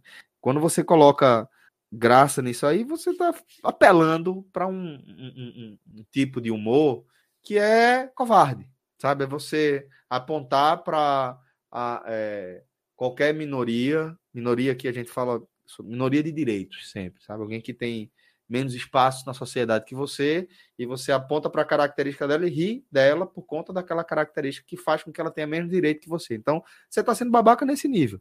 É isso que a gente tem que pensar. Se tá ressoando essa brincadeira, se, tá, se você tá num ambiente onde as pessoas estão achando graça isso aí, porra, tenta trabalhar, tenta mudar essa parada aí, entendeu? Porque tá errado. Tem que deixar, a, a gente tem que mudar as coisas da gente, primeiro da gente, de dentro para fora, depois dos ciclos mais próximos, e aí vai, vai ampliando. É assim que a gente é, tira, tira, deixa a margem o que precisa ficar à margem. É, agora vamos seguir com, com a nossa pauta. É, depois da gente falar sobre as dificuldades que o Santa teve aí nesse jogo com Afogados, é, vamos falar também de outro resultado igual, né? E que tem também um peso negativo para esse início de caminhada do Vitória na temporada, não é isso, Vilar? É, e confesso que foi uma A gente está tá acompanhando aqui, Vilar, desculpa, no, no nosso portal, NE45, matéria que diz o seguinte: Vitória sai na frente com Rafinha, mas fica apenas no empate com Bahia de Feira pelo Baiano. É. E foi uma dureza, Celso, assistir esse jogo assim. É, acho que todo torcedor do Vitória vai concordar comigo, porque, é, inclusive, voltando ao tópico lá inicial né, da conversa, eu encontrei vários torcedores do Vitória no caminho da lavagem do Bonfim, vários, vários, vários, com a camisa branca do Vitória, é, indo pagar promessa, indo agradecer pelo, pelo acesso do Vitória para a Série B. E, curiosamente, agora à noite também eu vi muitos amigos e torcedores do Vitória comentando como estava difícil assistir esse jogo depois de um dia agitado, né? Um dia, uma galera foi para a rua, foi caminhar lá os oito quilômetros, é, tomou um e tal, fez aquele lance do sagrado e profano. E depois ver esse jogo foi muito duro, porque foi um jogo muito feio, assim, um jogo muito amarrado, um jogo em que não se desenvolveu tão bem assim o futebol, um jogo pobre. A verdade é essa, pobre. De certa forma, eu senti algo que talvez o Santo tenha passado também, que é o cansaço, né? Querendo ou não, houve uma, uma maratona de jogos aí da Copa do Nordeste, jogos decisivos, e, e o Vitória está fazendo o terceiro jogo em uma semana, assim. Então, ele jogou quinta, jogou domingo e agora jogou também na, na quinta-feira. E, e, teve toda a atenção dos dois primeiros jogos da Copa do Nordeste, né? É, mas esse, esse jogo contra o Bahia de Feira era para ser, de certa forma, mais um passinho do Vitória rumo à preparação para a Série B, né? Rumo à preparação para o foco do ano, porque o Vitória jogou as duas primeiras partidas em casa, no Barradão, pela pré-copa do Nordeste, e aí teria o primeiro adversário fora de casa, lá no, na Arena Cajueiro, num gramado sintético. É, tudo bem que lá também o torcedor do Vitória marcou presença, então a Feira de Santana é relativamente próxima do, de Salvador, dá uma hora de viagem mais ou menos, então muita gente foi para lá, mas ainda assim é fora de casa, gramado sintético, estreia no Baianão. É um jogo com menos peso de decisão, né? Porque os jogos da Copa, da pré-copa do Nordeste foram praticamente finais, assim, para garantir a classificação.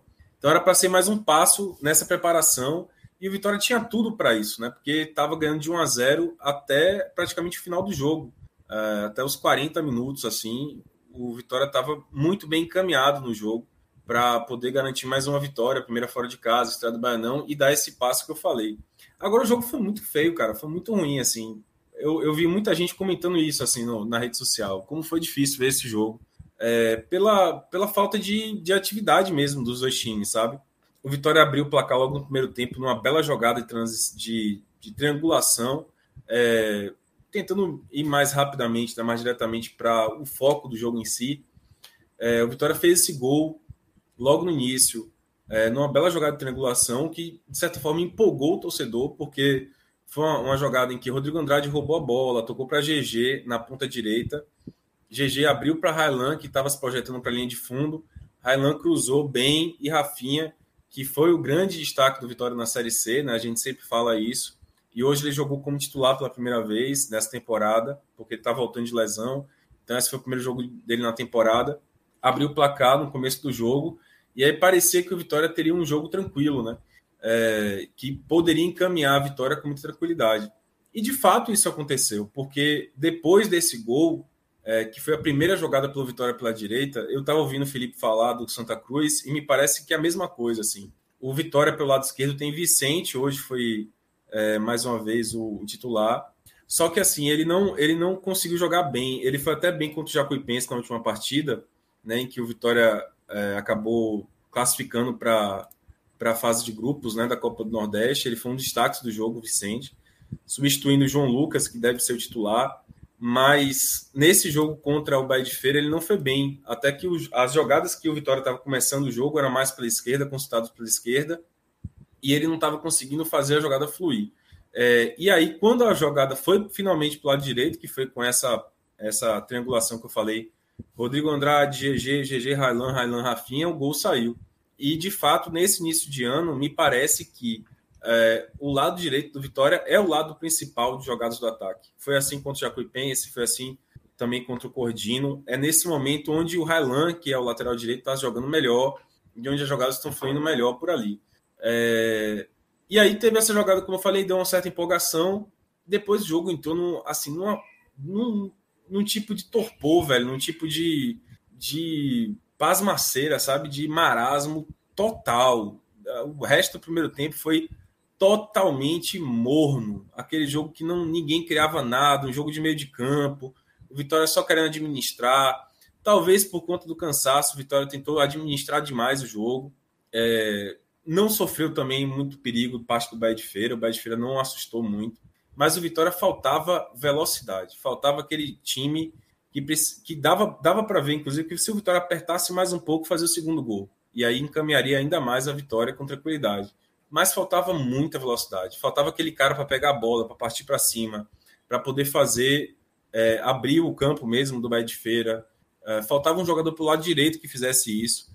O GG não é tão com esse perfil. Eu acho que, por exemplo, no começo do segundo tempo, o João Busto já poderia ter colocado o Alisson, que é um menino que tem muita velocidade, a principal característica dele é a velocidade, ele não colocou, ele insistiu na formação. E aí vem um ponto que eu acho que é o ponto principal do jogo, que está todo mundo batendo em João Busto por isso. É, e eu queria até discutir aqui se tem razão ou não. Só um minutinho que eu estou meio gripado, preciso dar uma tossida aqui, peraí. Fica à vontade, meu irmão. Então, é, João Bussi. Você não adiantou muito botar o microfone, né? É, eu tirei a câmera sem querer, foi mal. aí, aí, cara, João Bussi ele trocou, tirou é, um atacante botou mais um zagueiro, que foi o John, e tentou ali fazer uma linha de cinco zagueiros para tentar de vez garantir o resultado. Botou John, botou João Vitor, botou Camutanga como zagueiros, dois laterais, fez aquela barreira ali para tentar segurar o resultado. É, já tinha feito isso antes contra o Jacuipense, por exemplo.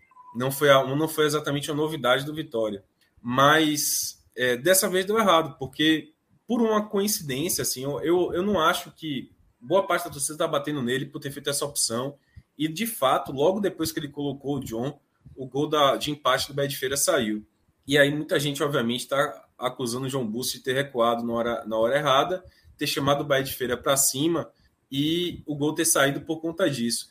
Mas, velho, vou defender João Busto aqui. Não acho que, de fato, que o gol tenha saído por conta disso. O Bahia de Feira já estava é, não apertando o Vitória, né? não estava massacrando, estava criando chances mas claramente o Vitória tinha abdicado do jogo, estava só se segurando, só se defendendo, e com cinco zagueiros, com três, com quatro, com 20 zagueiros, aquela jogada poderia sair eventualmente. Né? Poderia sair porque o Bahia de Feira estava, é, de fato, ocupando o ataque, e assim, de repente, um jogador do Bahia de Feira poderia acertar um passe maravilhoso. Preenchendo espaço ali, né?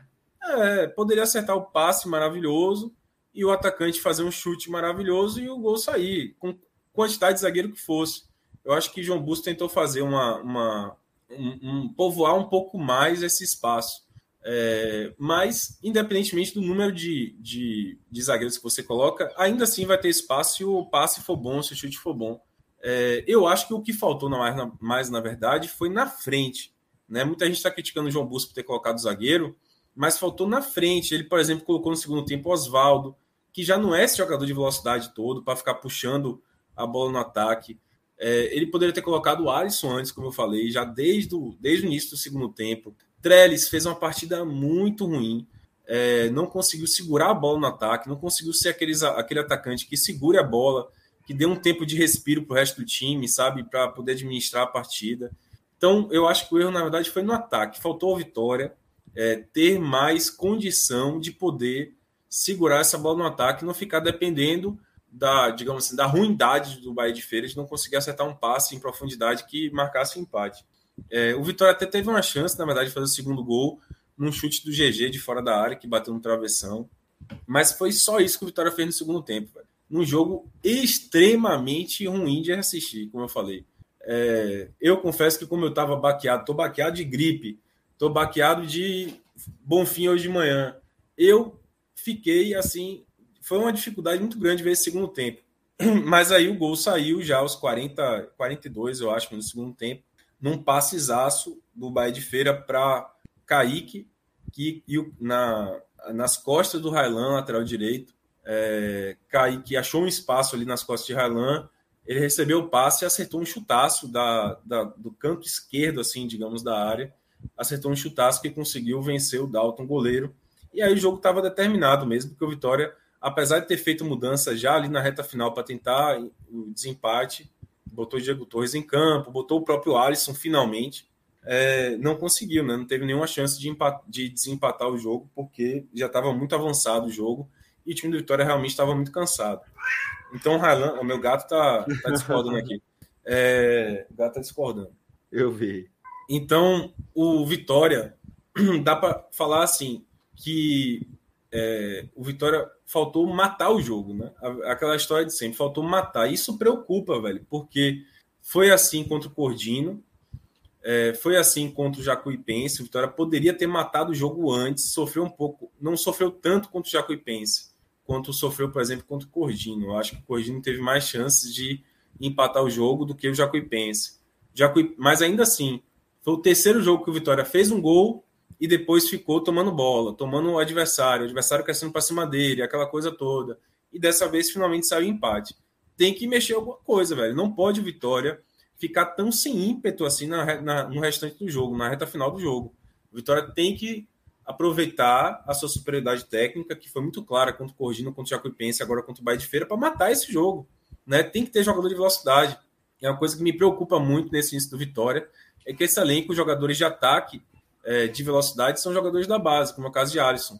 Faltam um jogador mais de velocidade para poder, mais experiente também, para você poder colocar no segundo tempo e, e massacrar o adversário e garantir o jogo.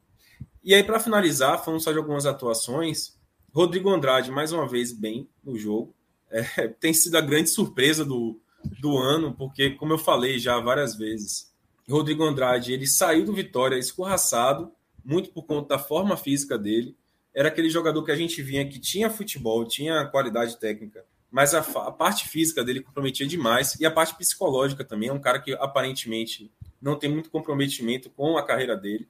É, mas voltou, não era tanto assim para ser aproveitado, não estava tanto nos planos, mas por conta de uma série de desfalques ele jogou e já fez o terceiro jogo dele bem, né? Como eu falei, a jogada do gol do Vitória desse, dessa partida também saiu pelos pés dele, assim como foi contra o Cordino e contra o Jacuipense. É, Railan tava, tinha tudo assim para ser talvez o melhor em campo, porque foi dele a jogada do ataque, né? Que resultou no gol do Vitória mais uma projeção dele na frente, mais uma chegada na linha de fundo em que ele cruza bem para o gol. Então, Relan tá, tinha tudo para ser o destaque do jogo, só que, infelizmente, aí para ele, o gol do Bad Feira saiu nas costas de Relan, saiu numa falha de marcação dele. Então, ficou eles por eles, assim, né? Ficou lá e cá. Então, para mim, o destaque foi Rafinha, realmente, que, que estreou como titular e é o grande nome assim do Vitória hoje, é o jogador que a torcida mais tem carinho e que, que, mais confia nesse elenco assim, por conta da série C que ele fez. E pelo menos nesse primeiro jogo dele de como titular, ele já deixou o gol dele e é hoje, digamos assim, é o grande líder técnico desse time do Vitória. Tem outros jogadores aí que podem surgir, como Diego Torres, como Oswaldo, como Léo Gamalho, mas hoje o homem do ataque é, é Rafinha. E aí, é, negativamente, Vicente foi mal, é, não foi bem. O, eu gostei muito de ver a volta de Eduardo, apesar dele não ter feito uma boa partida. Eduardo não fez os dois primeiros jogos porque estava suspenso, né? É, depois de uma confusão que ele brigou lá na Série C contra o Atlético Cearense. E aí ele jogou hoje como titular pela primeira vez, voltando da suspensão, e é, gostei de ver ele em campo. Eu acho que ele, nesse momento, é titular no lugar de Diego Torres. Diego Torres ainda não encaixou no time. É, mas não foi assim um diferencial tão grande em relação a ao que o Vitória vinha jogando no meio campo. Então, destaque negativo, assim, eu coloco o Vicente mesmo, para mim foi o, o, lateral esquerdo que não produziu tanto, já mostra que no jogo contra o Jacuipense parecia que ele ia dar trabalho para o João Lucas. Aí agora já não tem tanta certeza assim, né? Já está em aberto. Se a gente for avaliar só esses jogos, mas é um recorte ainda muito pequeno do Vitória para a gente avaliar. Né? O torcedor tem essa mania de querer avaliar a partir de três jogos no início de temporada mas eu, eu sou um pouco mais cético em relação a isso, eu espero mais, né? Mas tudo bem, se o torcedor já está pedindo o João Lucas de volta, eu até entendo, porque o Vicente não foi bem hoje. E para finalizar, assim, uma, uma coisa, aproveitando que o Felipe está aqui, João Vitor, zagueiro, aquele João Vitor do Santa Cruz, né, que veio para o Vitória, me surpreendeu hoje, velho, porque ele no Vitória ele, é, ele foi muito criticado. Ele chegou a ser até colocado como dispensável pelo Vitória. Foi emprestado no ano passado e colocado como dispensável. E hoje também por desfalque ele acabou jogando e foi bem, foi bem seguro mesmo. Hoje a zaga do Vitória, a dupla de zaga, foi uma dupla de zaga feita em Pernambuco, né? Camutanga e João Vitor. É, e os dois é. foram bem, apesar da, do gol que o Bahia de Feira tomou, mas não foi culpa da zaga. E os dois foram bem. É bom ver que o Vitória é, tem recuperado alguns jogadores nesse sentido, né? João Vitor começou hoje foi o primeiro jogo dele, mas fez uma boa partida. Rodrigo Andrade, como já vinha falando, isso é importantíssimo para o Vitória no decorrer da, da, da, temporada. Essa segurança aí não vai durar muito tempo, não, meu companheiro. Não é. Lamento informar, né? É verdade. A gente sabe disso, né? Inclusive, uma coisa que eu vinha falando, eu falei no último programa, é sobre Railan, assim. Eu falei muito claramente no programa, o Railan foi bem ofensivamente. Mas em momento algum, Vitória foi muito exposto na defesa pro lado dele, né? Pro lado de Railan. E hoje ele deu a infelicidade de falhar na marcação. Então, até essa surpresa boa que tinha sido o Railan, lateral direito, hoje já, já mostrou que, enfim, é um jogador de Série B, né, velho? Jogador de Série B, se o cara fosse perfeito, o lateral fosse perfeito no ataque, na defesa, ele certamente não estaria jogando no Vitória, não estaria jogando um time de Série B, estaria na Série A, estaria na Europa. Então, jogadores de Série B falham, a verdade é essa, eles falham.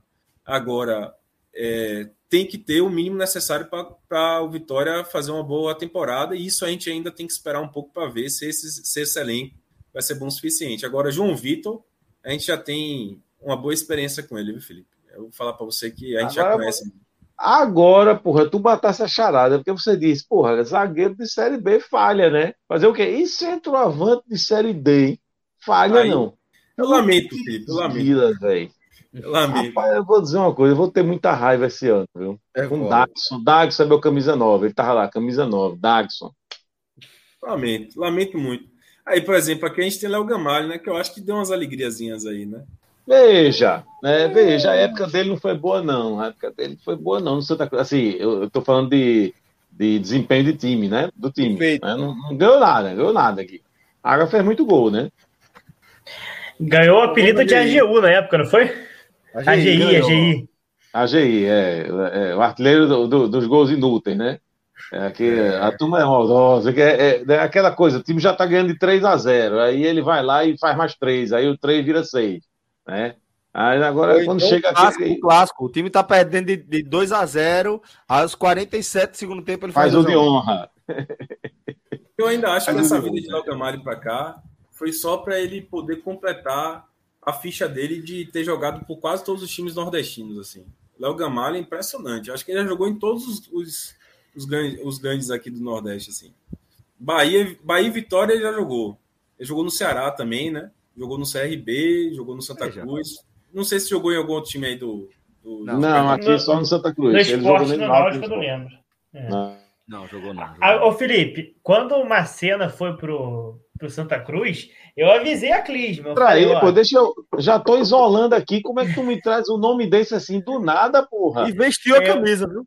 E, e, olha só, eu, eu tanto avisei, porque eu moro em Resende, né? Então eu vi muitos jogos de Resende em loco. Inclusive, eu falei, Clisma, isso é muito ruim, porra. Isso não. Acho que mora em Resende. Não servia. Mora em Resende, mora em Resende. Meu amigo, militar é boia, viu?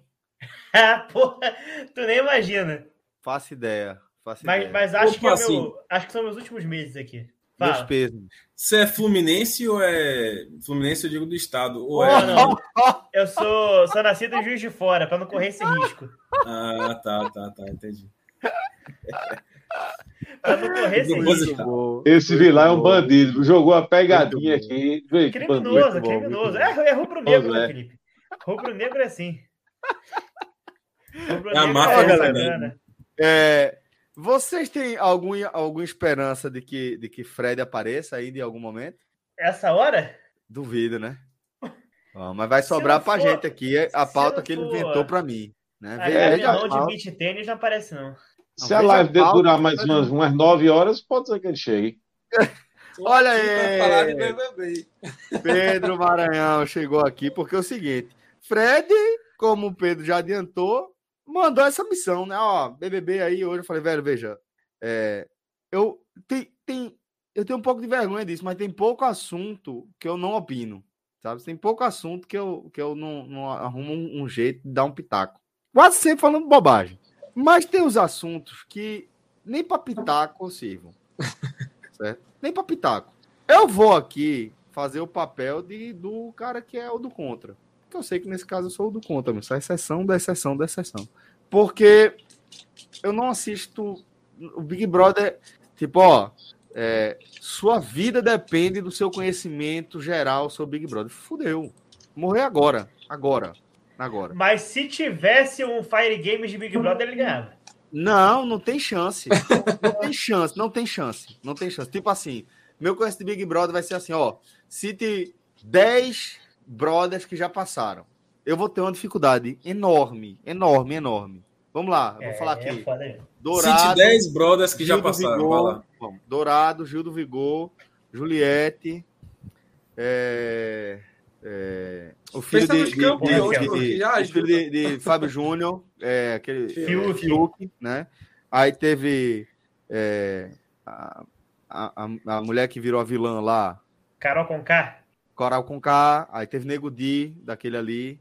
Só para você, tu assistisse muito esse, esse BBB aí de Julieta, assistiu muito. Foi Só tá citando uma galera. Entrou, entrou na pauta do Agamenon. É. Agora, mas não, não, que não. Tô recente. de um que eu tô, que eu tô até me surpreendendo aqui. Aquele, aquele que virou deputado, Jean, como é o nome? Jean Willis. Jean, Jean Willis, é. Né? É. É, tinha uma que era. Como era? É, o, o, o, o slogan dela era Uhul, Nova Iguaçu. Como era Fanny. Pronto. Fanny. Eu lembro que tinha é. Pink, não sei se era da mesma, do mesmo coisa de, de, de Fanny. Mas assim, vai ser. Grazi, pô.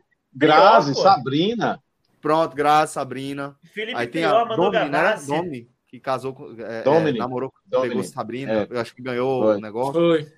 Ele foi o campeão tinha um Bambam, do tinha um, um, cowboy, uns 10 cowboys, toda, toda, toda edição tem um cowboy, né? Não posso nem falar cowboy. E ganhava. E ganhava. Ô, Celso, Ô, Celso mas não se preocupe, não, porque você chamou aqui, para lhe tirar desse apuro, você chamou aqui um reforço de peso. Nosso Três amigo especialistas. Nosso amigo, nosso amigo Brastemp está aqui embaixo, ó, do lado, aí embaixo de você. Brastemp. Brastemp. É, Brastemp.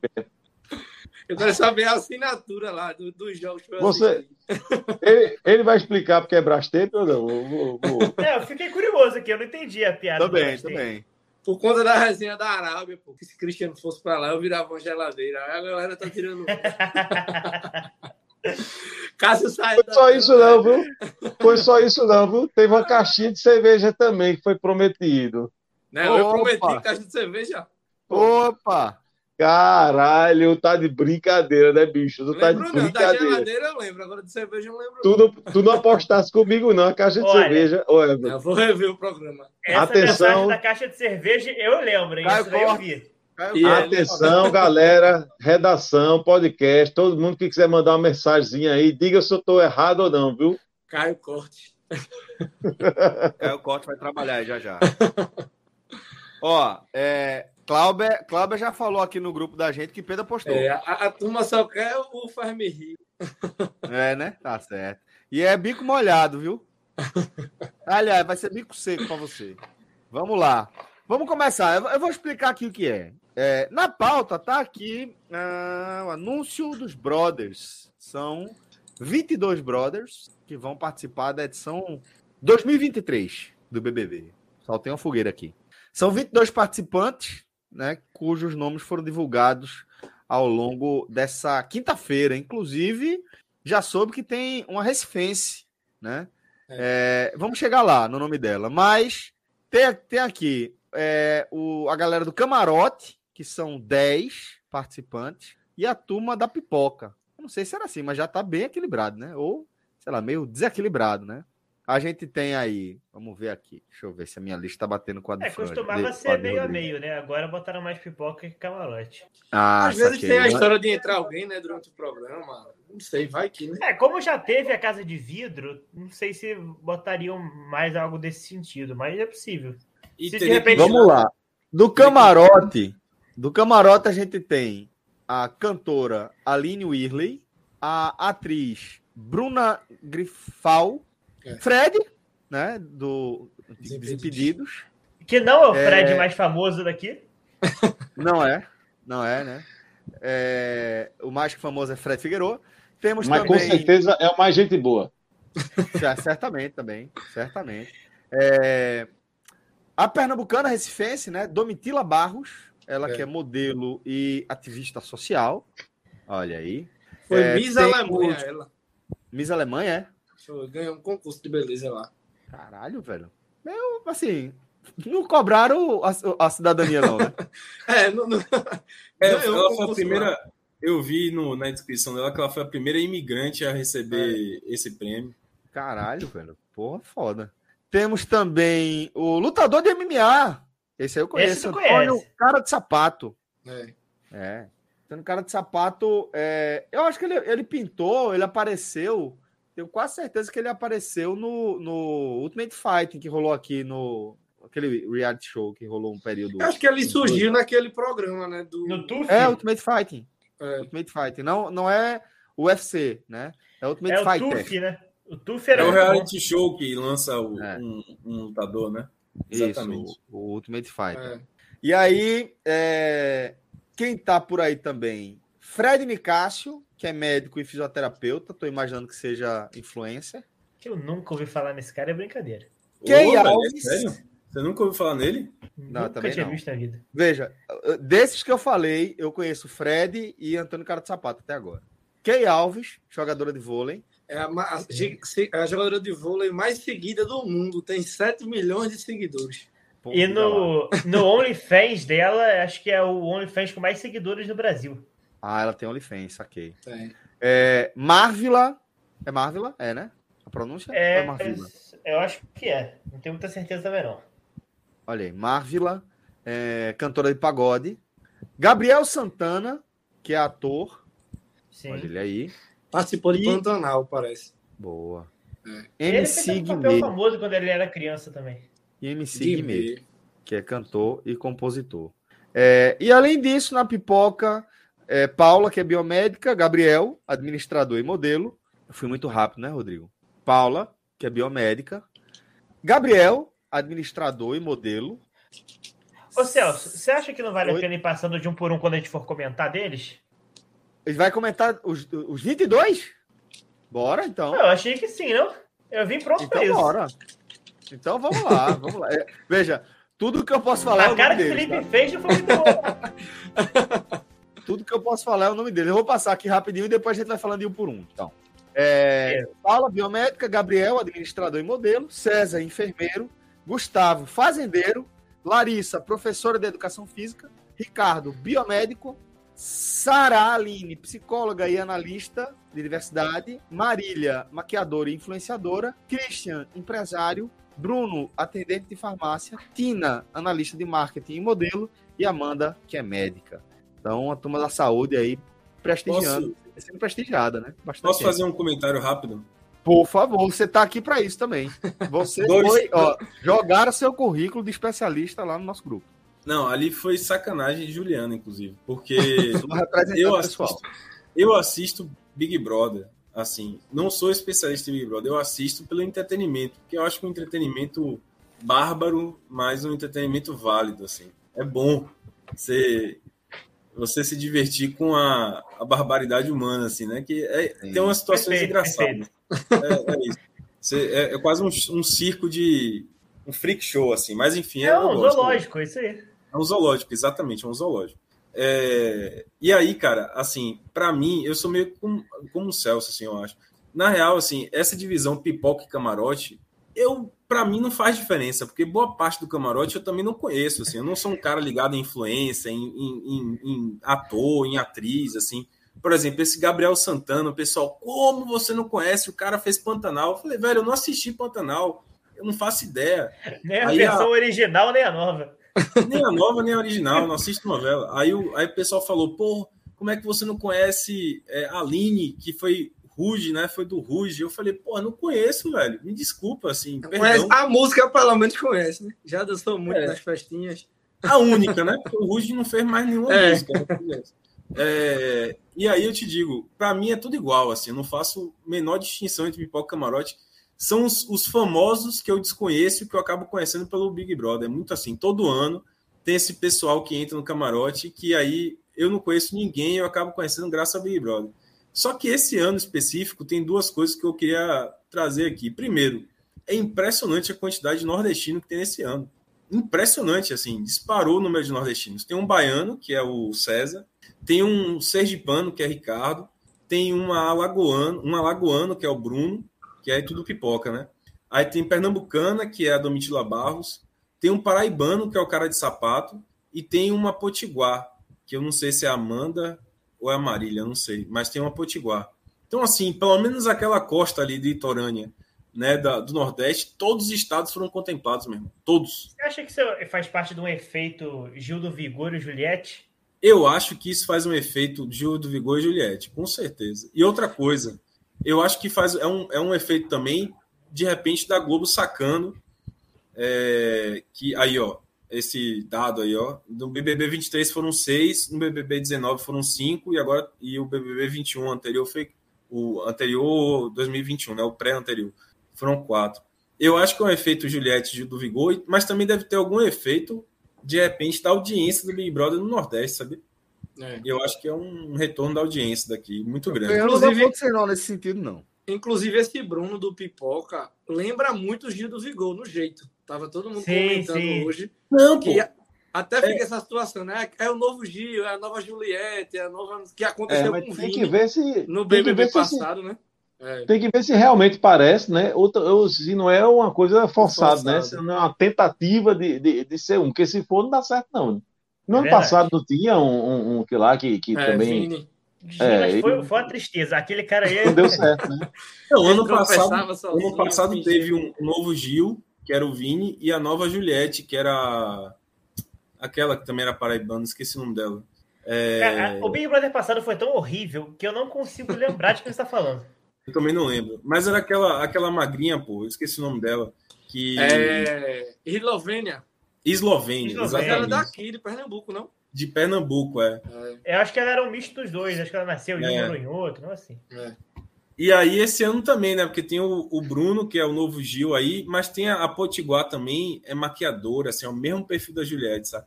Mesmo e isso. assim, eu, eu, no Big Brother, eu não sei vocês, eu sou contra a, o que a maioria das pessoas acha no Big Brother, que acha que o legal é dar o prêmio para a pessoa legal, a pessoa coerente, a pessoa né, com, né, que, que é uma pessoa do bem. Eu acho que você tem que ir tirando essa galera e deixar a, as aberrações. Deixar a galera que é mau caráter, que briga, que é falsa. Eu sou a favor do, do, do Big Brother se isso.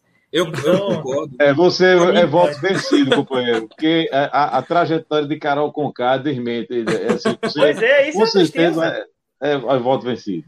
Não, e, por exemplo, BBB 20, o ganhador tinha que ser Prior, velho, porque ele era o grande entretenimento da casa, assim. Sim, aí, aí foi Thelma que era a pessoa. Fernanda. Era só, era é. só um. um foi bibelô. Vamos, vamos. Porque foi a guerra, né? Bruna Marquezine contra Neymar. Prior saiu e ele dizia: quando eu sair, isso aqui vai virar Disney. E o BBB morgou, né?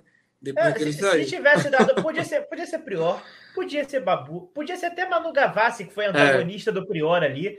Estaria bem dado. Agora, tem uma. Que que ela, aí, no último agora, o Arthur Guerra também. Que Big Brother horrível, pelo amor de Deus. Aquele... foi, foi muito ruim. Foi muito do embate. Esse eu parei de assistir. Cara, quando tiraram a Nayara Azevedo, que para mim era, era um entretenimento assim de como não ser uma pessoa. Exatamente. Cara, Você aí, não... Vilar tem que participar de todos os programas de Big Brother agora pra gente começar aqui. Cara, a Nayara, a Nayara era meu divertimento. Eu ligava a TV para ver Nayara Azevedo se queimando ao vivo, assim, no, na Globo. Era maravilhoso. Você ficava constrangido. Era lindo, assim, era gostoso você assistir Big Brother vendo ela sendo constrangida. Depois tiraram ela, perdeu, velho, a graça, entendeu? Porra, é exatamente isso. É, é um programa pô, pra, para os piores. É para galera sem caráter, sem falsa. É, é isso. É isso que a gente quer ver na TV brasileira. E, e assim, o, o, interessante desse BBB é que entra um cara, que é o Fred, né? Que passa uma imagem assim, para todo mundo, somente essa galera do futebol, de perfeição. Assim, é um cara muito querido. Não que ele seja o, o perfeito, né? Mas assim, é um cara que é, é, trata você, muito viu, bem companheiro? De não, então, é um cara que trata muito bem do, do, do, social, das redes sociais, de tudo assim que envolve ele. No meio do futebol, assim, é um cara muito bem quisto, tanto que ele flutua no meio de todos os atletas. E muita gente se questionou de tipo, o que é que Fred, que já é rico, que, que já tem uma carreira consolidada, não precisaria de BBB, e ele sempre disse que nunca entraria, tá fazendo aí no meio. Porque é uma porta de você se queimar, né? Por qualquer vírgula que a gente já viu várias e várias vezes acontecerem, né? Até pessoas que, que não cometem erros assim graves, as, as pessoas transformam uma pequena coisa em algo fora do normal por torcida, né? Como a gente já viu em outros BBBs passados. Eu acho que a do Fred aí é, é, muito de expandir mercado, né? Acho que ele vai tentar fazer o que a Boca Rosa fez também. Que, é o salto da Globo, né, velho? É. é. o salto da Globo. Tipo assim. Chegar, não, chegar em público que você não chegaria na internet, né? Mas a, é Globo, risco, a né? Globo, não, veja só, para mim, a Globo criou uma nova malhação com o Big Brother. Tipo assim, a malhação não era estágio de ator, que a galera entrava na malhação para depois virar novela o Big Brother virou um pouco do, do estágio de, de subcelebridade tentar entrar, contar um, um, contrato com a Globo. Tipo, pô, se você for pegar os últimos anos aí, Rafa Kalimann, que também era influenciador, aquela coisa toda, não sei o quê, foi para Globo, depois foi contratada. A, a vilãzinha do, do último ano lá, que eu esqueci o nome dela. Jade Picon. Jade Picon. Pô, agora é atriz da Globo, cara. Então a, a Globo meio que bota os caras aí para tentar dar um, tipo, um, vai lá, meu filho, se atriz é bem a palavra. É, mas enfim, ela tá na, na novela, né? É, eu sei que ela tá na novela. até porque você fica preso por um tempo por contrato, né? Então, Fred, querendo ou não, vai virar um funcionário da Globo mas por um tempo. O MTV. É, eu acho que a Globo show... pensou assim, pô, esse cara aí daria um bom personagem, um bom apresentador para o novo perfil de esporte é. da Globo, sacou? Tipo, é um perfil Sim. de entretenimento. É, a gente quer trazer ele para Globo, mas a gente vai botar ele no Big Brother para ele fazer tipo um, um estádio probatório. Por exemplo, um cara que, que eu acho que calculou isso também foi o Thiago Abravanel na última edição. Ele falou: não, pô, eu, vou, eu quero assinar meu contrato com a Globo aqui, então eu vou fazer um estado probatório no Big Brother Brasil. Só que ele se queimou, né, velho? É, ele pediu para sair, né? É. Maravilhoso. Então, ele se queimou porque ele estava com medo de ser queimado, né? A galera, é. porque tinha tido o Big Brother anterior, teve muito cancelamento, né? Foi. A galera saindo com 98%, 99% cancelamento para se fuder. Então, no, no, no, anterior, no último, a turma ficou com medo, né? E, e é, é, até engraçado porque na, na, na, casa de vidro tem uma, tem uma pessoa lá que tava com a faixa lá, alguma coisa dizendo assim, ó, oh, por favor, qualquer coisa menos ficar cantando o dia todo, que ninguém quer cantoria o dia todo, não, tá ligado? É, é, mas assim, até a galera que foi cancelada naquela época, acho que tirando o cara com por exemplo, é, VTube, VTube saiu acho que 96% ela conseguiu alavancar a carreira dela, mesmo com essa rejeição. É. É, eu, eu, acho que ficar evitando a rejeição. Ela, é, e a VTube era muito marcada, assim, na vida dela de youtuber, né? Porque teve um vídeo dela antigo que ela tinha um gato. Cuspindo ela, no gato, né? Ela cospe na boca do gato, ela era cancelada já por vida. Aí o, o BBB deu essa limpada, assim, querendo ou não, na vida dela. E hoje mal se fala sobre isso. Ela Apesar de ela não ter contribuído em nada é. na, no programa, né? Tipo aquele lance da chamada do, de pai. Do Eliezer, que participou também de, da última edição. Eu, eu, eu, particularmente gostava muito da forma dela ser falsa, assim. Com as pessoas, já abraçava ser meu pai, aí ia no confessionário e votava na pessoa, a pessoa não sabia. Isso era maravilhoso. Não, mas ela, ela, entregava entretenimento, ela entregava. O Thiago não, própria... o Thiago era inimigo Não, o Thiago era só chato mesmo. A própria Carla Dias, que foi pro BBB, ela impulsionou também o filme dela, né? Que Foi. é a, a, da história da Suzana von Richthofen, que todo mundo ficou na expectativa porque ela fez a maior propaganda dentro da casa. E, e eu era, eu era, filme, é. eu era muito fã de, de, de, de, duas BBB que não ganharam o programa, né? Mas que assim que entregaram entretenimento que até hoje você repercute, né? Uma foi Ana Paula, né? Ana Paula Renault. É, que foi eliminada porque ela agrediu o cara, ela deu um, um tapa na cara do cara lá, né? Mas ninguém sabe quem é o cara hoje em dia. Você puxa pela memória aí, você vai ter dificuldade para lembrar tá, o cara. Tá sugerindo né? que a galera dê um tapa na cara dos outros. Não, não é isso não. Mas ela é loucaça. Ela era muito, pô. Ela saiu, ela, ela foi no paredão falso. Ela saiu lá no paredão falso. Quando voltou, voltou tocando terror. E a outra era Tina das Panelas, pô. Tina das Panelas do BBB, o quê? Dois, eu acho. Dois. Né? O maior é. entretenimento entregue na TV brasileira. Aquilo é, foi fantástico, rapaz. Foi fantástico aquilo ali. Né? Nenhum, dos, nenhum das duas ganhou. Né? Felipe é. falou de Ana Paula e Ana Paula já falou mal de mim ao vivo no SBT no Fofocalizando uma vez. Foi um, Sério, foi um momento mar... na época do, do, negócio do Whindersson. Conta essa aí, velho. Foi um momento famoso, um momento marcante na minha vida. Foi ser ofendido Zé por Ana Paula. que devia ir pro Big Brother. Tu arruma umas três de vez em quando com a turma, né, velho? Essa foi foda. Mas conta aí, pô. Você, você arrumou a treta como?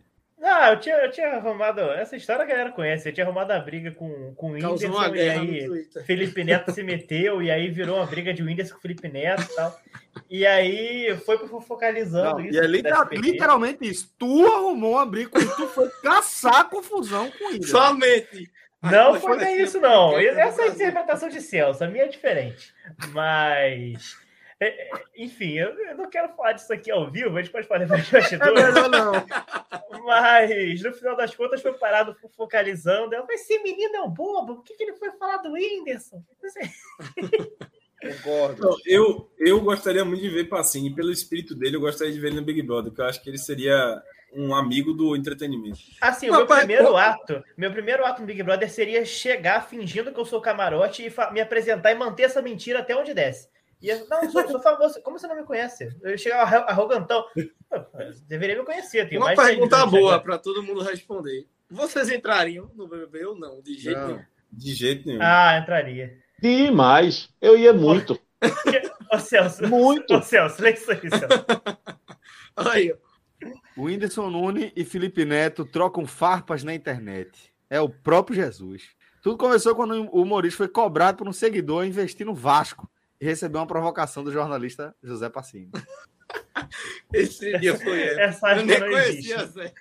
Grande momento. Esse é o momento. Esse é o momento. Não, aí, só por conta disso, a verdade é a seguinte: só por conta disso, você já pode dizer que é camarote no, no Big Brother que você participar. Você pode dizer, pô, tu não me conhece, não, é arrumei aquela briga lá, pô. e assim, o, o MC Guimê entra na cota de, de cantores que já foram famosos, né? Que tentam reeditar sua fama, reaparecendo no BBB, né?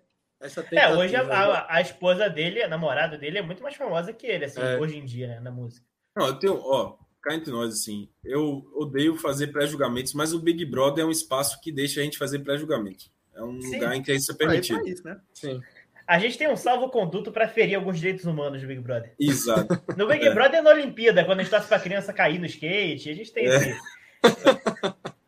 O MC Guimê é um cara que me causa ranço, ranço, assim, um ranço histórico, porque, porra, a gente, como a gente é ligado a futebol e tal, não sei o quê, aí teve aquela música dele pavorosa que fez sucesso, só foi aquilo, velho.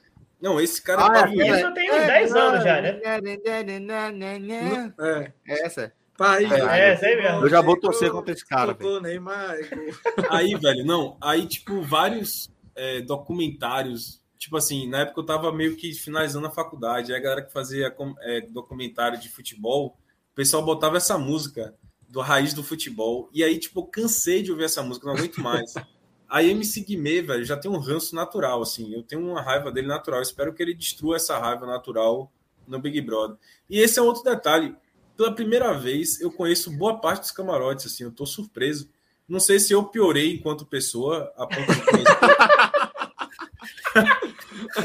sobre celebridade de internet, ou se, ou se foi uma grande coincidência, tipo, porque, por exemplo, eu conheço o Fred, claro, obviamente, porque tem muita gente ligada a futebol, né? E esporte. É.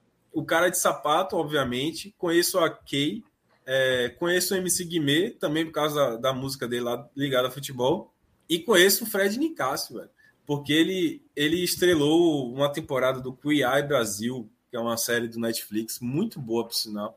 E ele estrelou e ele é muito bom. Para mim, minha torcida inicial vai para ele. Assim, eu gosto muito do Fred Nicasso, achei ele muito massa. É, tem cara de gente boa, tem, tem a cara boa. Lembrando Agora, que antes a... de começar o Big Brother lá, que Juliette ganhou, a turma achava que quem ia ganhar o Big Brother era Fiuk. Gente boa, gente boaça, não sei o que, vai ganhar, já ganhou, e aí vocês viram, né? Fiuk era muito engraçado. Ele parecia parte da mobília da casa ele encostava assim na, na, na, bagunça, ficava, você não sabia que era Fiuk, que era bagunça. E... A galera levantava, que era que era bagunça. E a galera fez um, a galera fez uma, uma história no Twitter de que tipo evidência de que tu, de que Fiuk morreu e está como um defunto na casa. Isso era bom pra caralho. Você lembra disso? Isso era bom pra caralho. Ele foi muito criticado porque teve, teve uma, uma, uma, situação que ele disse que teve que vender instrumentos musicais, coisas que ele tinha em casa para poder se sustentar na pandemia. Aí, todo, aí, parece que até Fábio Júnior ficou chateado. Aquilo levou um esporro tão grande do pai. Falaram, na hora que ele morreu, aí tinha o batimento cardíaco dos participantes, onde ele ficou em zero, lembra? Sacanagem. Não, é, a Globo botou zero de sacanagem. Foi muito bom aquilo. Muito bom, fantástico. Ai, caralho, o Fiuk, Fiuk foi bom. Agora, quem, quem desses assim que me, me chamava a atenção no começo, que eu achava que ia deitar de porra, ia nadar de braçada, e foi muito mal, foi o Projota. Projota eu Pronto, achava que decepcionou. Vocês, vocês estavam falando aí da galera que, que é, conseguiu dar a turbinada na carreira, VTube, lá, lá, lá. Teve uma galera que implodiu, foi. né? A carreira. Teve. Pô, Projota. Aí eu vou falar de Carol Conkai. Carol, eu era fãzaço de Projota e decepcionou muito. Não, Projota, Carol Conkai. Tu falou de Cristiano Ronaldo ou de Projota agora? Eu fiquei na dúvida. Não, de Projota. Pô. E meu medo é esse em relação a Fred. Porque eu sou fãzaço de Fred. Inclusive, tenho vergonha de falar isso, já puxei no Twitter. Eu já chorei duas vezes por conta de Fred. Uma, quando ele entrevistou aí, o Cristiano pô. Ronaldo, juro. E a outra, quando ele faz o gol pelo Magnus. É, tem que, que, tirar o chapéu aqui para o Rodrigo Carvalho. Me tirar da tela. É, é, é, foi, foi bom, foi bom. Porque esse Não, cara mas, tá de brincadeira. Termina, termina, Pedro. Qual foi esse a outra? Esse cara tá de brincadeira. A outra vez. Essa foi merecida, foi merecida. Rodrigo, Rodrigo tinha que ser o diretor do Big Brother, pô. Pra calar a boca da galera quando fosse besteira. Assim, né? Para com isso. Eu tô falando, eu tô falando porque tá apostado, pô. Tem, Rodrigo, tem para de tirar a galera da tela, Rodrigo. Para com isso. Chorei na entrevista. desiste, Não, desiste, e, e, e, outra coisa, do jeito que esse bicho é bom de palpite, né? Tá aí o, o apelido de geladeira que não, não me deixa mentir. Tá fudido, já sabe que Fred, olha. no Big Brother. Fred vai se lascar no Big Brother. Meu medo é esse, meu medo é esse, depois de projeto. É ruim de torcida, né? Capaz de Fred ser primeiro paredão, tchau. É agora, agora vem cá, é, conte aí, que é, eu tô curioso realmente para saber. Você chorou com Ei, o Fred? Deixa de palhaçada. Deixa de palhaçada, assim, Rodrigo. Eu sou um cara novo, né? Eu sou um cara de nova geração. Então, assim, o Desimpedidos revolucionou, né? O YouTube em relação a, a futebol, entretenimento, a tudo. E Fred é muito fã de Cristiano Ronaldo, assim como eu. Então, é um cara que vive experiências que, assim, eu tenho muita vontade de viver, que é entrevistar Cristiano Ronaldo um dia, que tinha esse sonho de ser jogador profissional, né? Que ele conseguiu de futsal, jogou pelo Magnus. Então, assim, foram momentos de que quem é fã de Fred, de quem acompanha Fred, se envolveu, né? Fred, nessa entrevista de Cristiano, inclusive Cristiano faz um autógrafo nele, né? Ele tatua esse autógrafo de Cristiano, ele tem uma tatuagem de Cristiano, do autógrafo de Cristiano. Então, assim, foram dois momentos que eu me emocionei na entrevista e quando ele faz o gol pelo Magnus, que ele também tem tatuado o segundo, né? Que ele fez o gol como jogador profissional de futsal no apagar das luzes lá, né? Inclusive, a série é muito boa, tem no canal dos Impedidos. A série é boa, a série é boa. A série e o gol, é o gol contra, foi contra o River Plate, né? Dá contra o River Plate aí. da Argentina, time principal aqui. Ele jogando entre os profissionais do Magnus, que tem, do Magnus, que tem vários atletas da seleção brasileira, né? Jogo pegado, sério, a turma querendo matar ele lá para não levar um gol de um youtuber. E é muito legal. Inclusive, comentei na publicação desse gol dele, ele fixou meu comentário, tá lá até hoje, desde 2020. Deixa uma curiosidade. Na moral. Se Rodrigo se não tu... abrir agora e procurar esse comentário, é maluquice. É. Mas vê só, meu irmão. Ô, ô, ô, bicho, na moral, se tu chorou, certo? Ah. Porque ah. Fred entrevistou Cristiano Ronaldo. Se um dia tu viesse entrevistar Cristiano Ronaldo, é quando tu ia, ia infartar, bicho. ia ficar muito emocionado e provavelmente acho que eu repetiria o que o Fred fez. Eu pediria para ele autografar algum canto, eu tatuaria por cima. Não precisa nem ser Cristiano Ronaldo, Felipe. Pelo que ele tá falando aí, se ele entrevistar o Fred, ele chora. Não, o Fred não. O Fred tem vontade de conhecer. Inclusive, companheiros nossos aqui que disputaram a Supercopa dos Impedidos agora, né? Baba Marcos aí, que é do Zorrinha, e o Felipe Luna também foram, conheceram o Fred e participaram lá da resenha. Muito legal, tenho essa vontade, né? Porque é um meio muito legal, assim, essa galera de YouTube, quem acompanha de verdade, né? Não é muito solto assim, mas o Fred é um cara que marcou muito nessa nova geração aí de é. jornalistas, né? Da galera do YouTube. É, eu, eu acho massa que eles resgataram a vibe do Rock Go, assim, na Copa Desimpedidos, né? Tem um pouco da vibe do Rock Go, é. eu acho. Agora, vocês conhecem essa Domitila Barros aí, vocês que são do, de Pernambuco? Nunca ouvi falar. Não, nunca ouvi falar. Eu Até porque essa ela, ela, ela, a história dela é, é, na gringa, né? É. Eu, eu acho que ela tem anos ela tem um ponto muito interessante, assim, que é até de certa forma engraçado, que ela consegue ser a Domitila menos famosa que eu conheço. Tem a Domitila Becker do Sport TV, que pra mim é mais famosa que ela. É, pois é. E teve essa resenha aí do Brega Bregoso. Agora, explica aí, velho, o que é isso aí, porque quem não é de Pernambuco não entende nada do que você é tá porque, É porque na casa, durante o dia, tocam várias músicas de, de, assim, vários cantores, eles passam o dia ouvindo música também, né? Acordam ouvindo música, nas festas também você escolhe o tema da festa, as músicas que, que os participantes querem a ouvir. A né? pessoa né? que, que tá no paredão, ela escolhe é. as músicas para ouvir no dia da, na noite do, do paredão também, é. antes de, de ter a Aí ela exclui, excluiu, não, escolheu aí cinco artistas, né? Marisa Monte, Racionais, Rihanna e dois MCs de brega aqui de Pernambuco, que é o MC Troia e o Anderson Neif, né? Que é da nova geração do brega também. Então repercutiu muito aqui também na galera do brega. Ela que, assim, aparentemente deve ter uma história na Alemanha, né? para escolher dois MCs daqui. Não sei se ela conta com essa torcida específica aqui de Pernambuco, por conta do Brega, do, do passinho do Brega Funk. Mas foi um fato curioso, né? Durante o dia aí, o Brega Bregoso postou nas redes sociais. Mas é, é, é interessante o, o, nível de polaridade desse, dessa lista aí.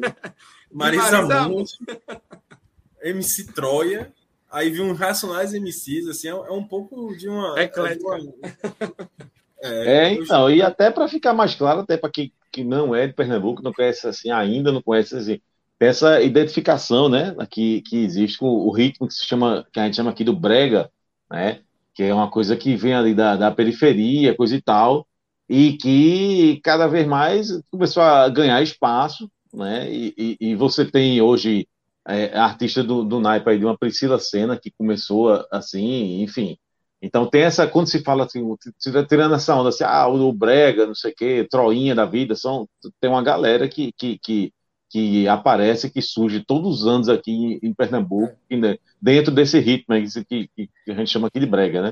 É uma pena que, que ela pareça ser uma pessoa legal, né? Porque pessoas legais não geram muito entretenimento.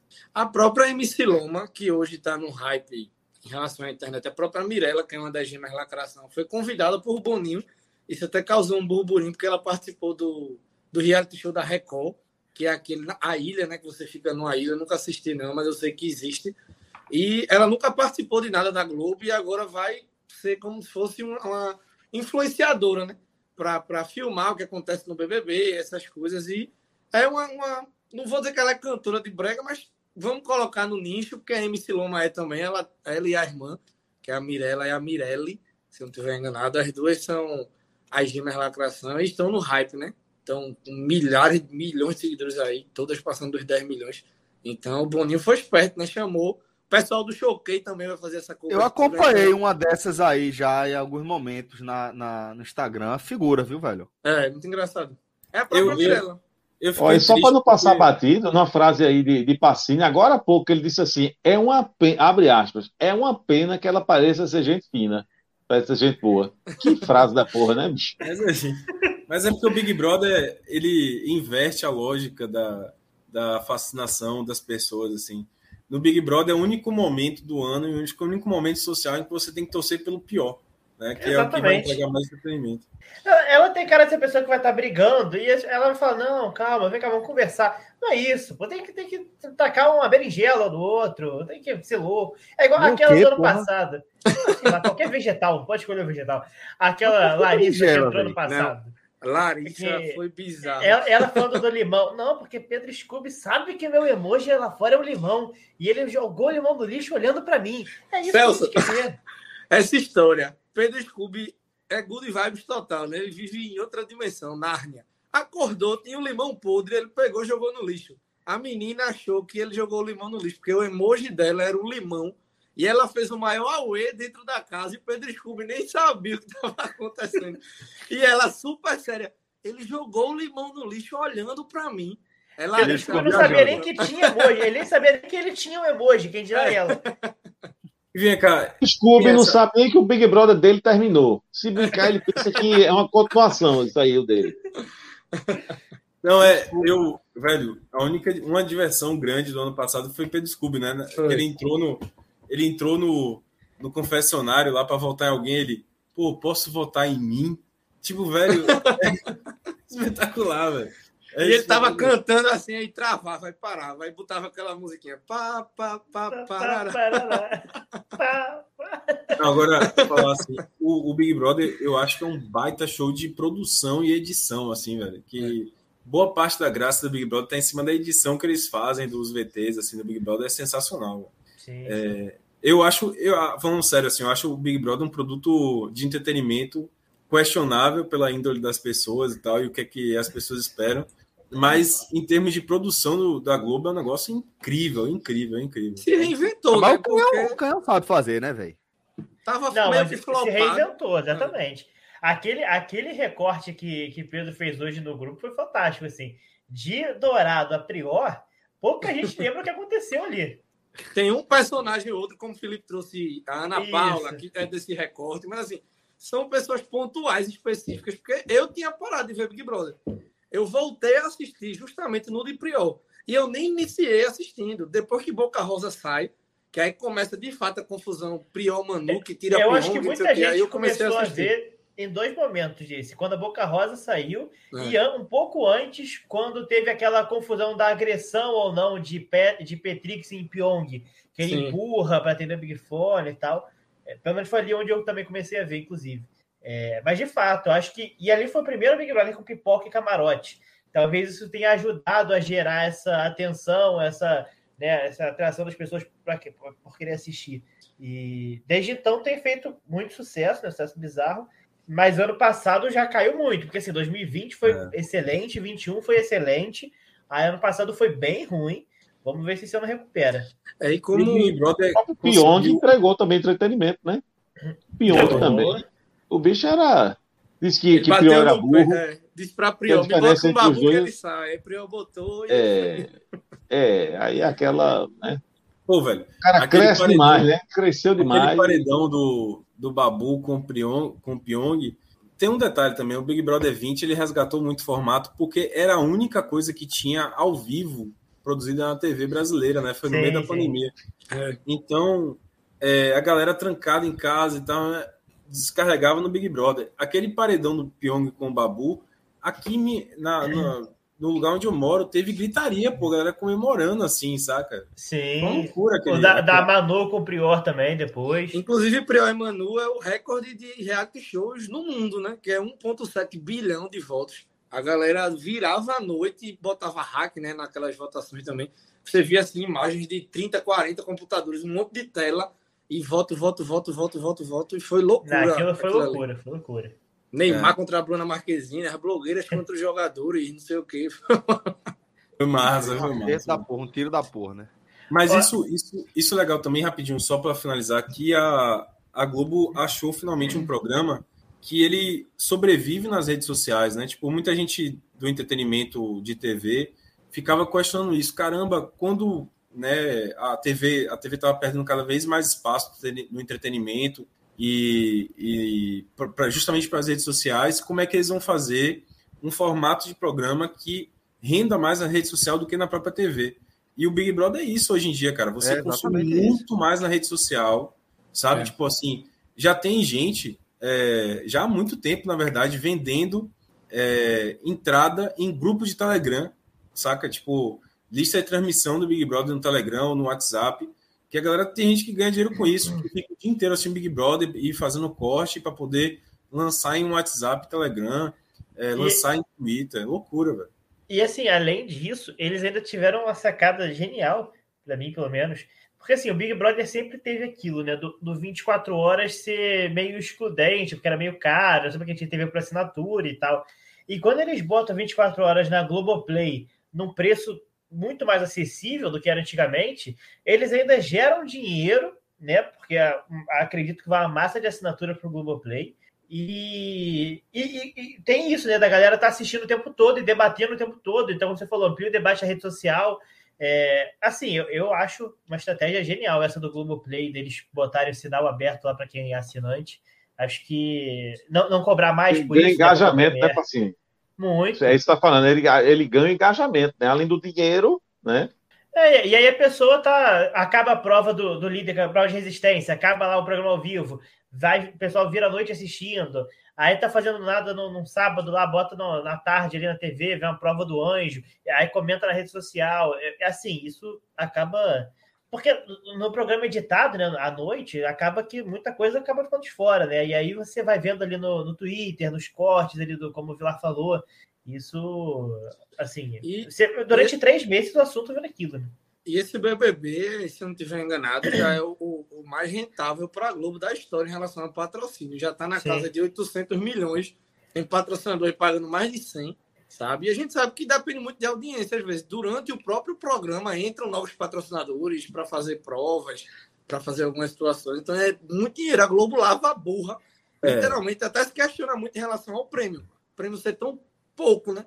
esse ano, tanto... esse ano vai mudar o é. prêmio. É. Esse ano é. eu tinha visto uma, um cortezinho do Tadeu Schmidt falando que o prêmio vai aumentando durante o jogo. Acho que eles vão conquistando metas para ir aumentando o prêmio.